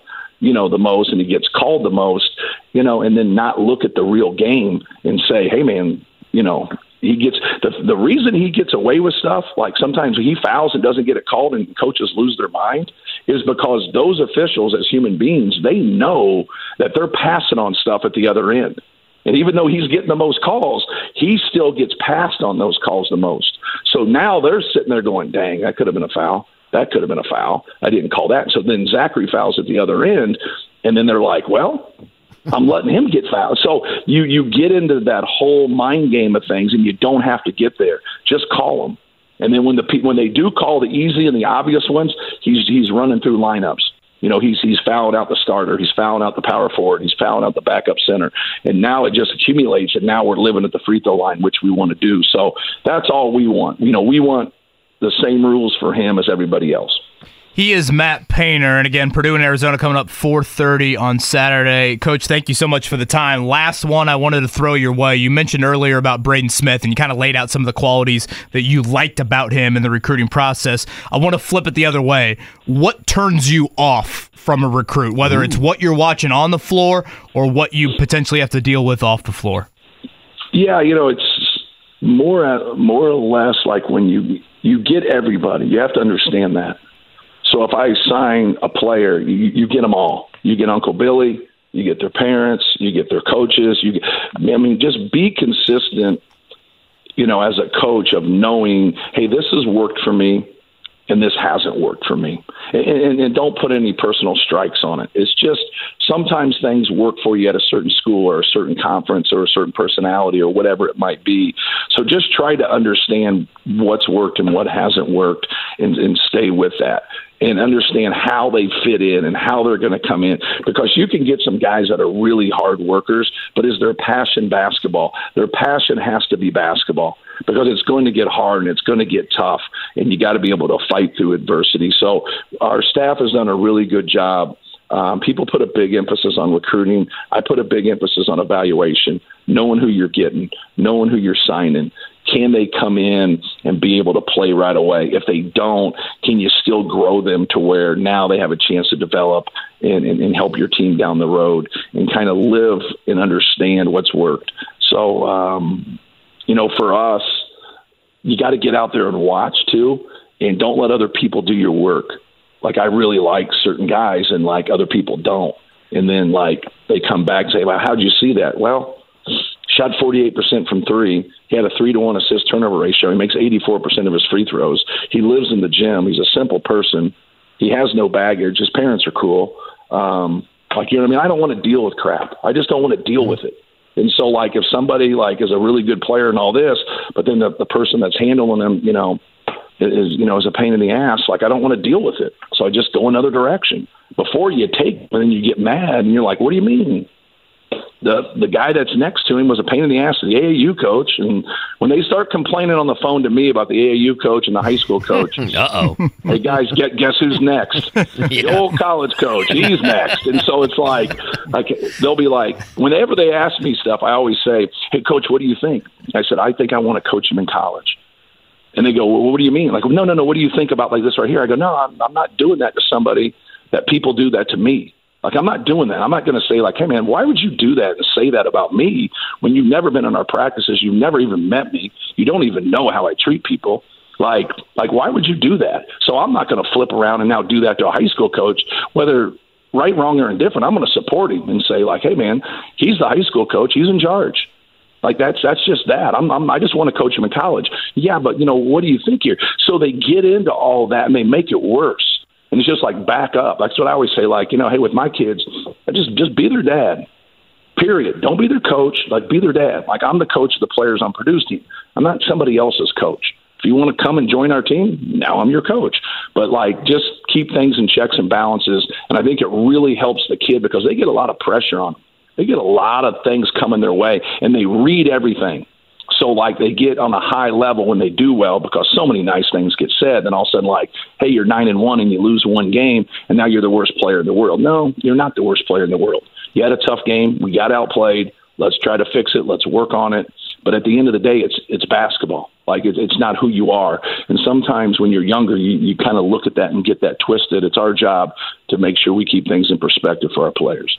Should be a lot of black and gold in the building Saturday afternoon and hopefully again in March for a couple games for Matt Painter's Boilers. Coach, can't thank you enough for the time on this Wednesday morning. Safe travels down here and uh, good luck the rest of the year. Cool. Thanks, guys. That is Matt Painter right there on the Payless Liquors hotline. That's some good basketball stuff right there, KB. Man, I can basketball nerd out and listen to Matt Painter a whole whole lot. I like. I didn't want to, you know, interject. No. I just want to let him go. You wanted to push Greeny out oh, of the way. man, I was Get like, Greenberg Mark, the can we stretch till 10, 10, 10, 15? Well, I feel bad for Scotty because he's here, and I, do we have time for the uh, uh, pop quiz today? I, I do we not appreciate think Jiffy we Lube, but do. I don't think we do. Scotty, apologies on that end. Matt Painter, that will be up on the podcast. Mark, I assume we'll splice that out individually. We'll Uh, do some splicing. You don't worry about Dykton. He'll splice away. I I think that one will be a standalone pod right there. He'll splice away. Great stuff. I From mean, Matt Painter. Boy, he pays attention to what people are saying about, about Zach Edey and fouling Zach Edey and officials and everything uh, and everything else. But he's right on. I mean, spot on. And again, I, I don't know. I've got a little bit, a little man crush feel about Braden Smith. If I'm going to be totally honest, Hey, like all of his numbers are remarkably better this season. they all are obviously not the same height. I don't know if they're the same player, but I watch Tyrese Haliburton quarterback the Pacers, and I watch Braden Smith quarterback Purdue, and I get similar vibes. Uh, that might be too high praise for Braden Smith, but I think he is that. Does he need Purdue. to start skipping to make you I, happy? I don't know if we need an Arthur he- skipping Yeah. session out of Braden Smith, but I, I thought that was some really interesting stuff on that recruitment. You know, you kind of forget about the COVID Sure. recruitments and you know how the decommitments can Who, turn who, out who positively. decommitted? Do you remember? Because You I just I- can't- I- he I- mentioned the Phil, the Philly area, but you know I wasn't Yeah, following I would Purdue. have to double check that. I remember they had a kid that decommitted that he started his career at in Lafayette, his high school career, and then moved on. But I would have to double check that and look that It's up. It's gonna be quite the game, man. I mean, Arizona's over 90 points a game. Purdue can throw up 85 at Yeah, any again, time. it's gonna be a Arizona, game. Not just super balanced. They've got legit height and guys that you know do not foul has been their kind of mo. But again, defending Zach Edey is quite quite the challenge. So credit to Tommy Lloyd, credit to, to Matt Painter for making this happen. How about Arizona at Duke earlier this year, and now they're coming to Indy take on Purdue. And as Matt Painter told us, they'll return the favor in Vegas coming up next year. Pacers Bucks tonight, eight o'clock. Our coverage begins at seven thirty. Thank you to Stephen Holder. Thank you to Matt Painter. Everybody have a great Wednesday. We'll talk to you tomorrow.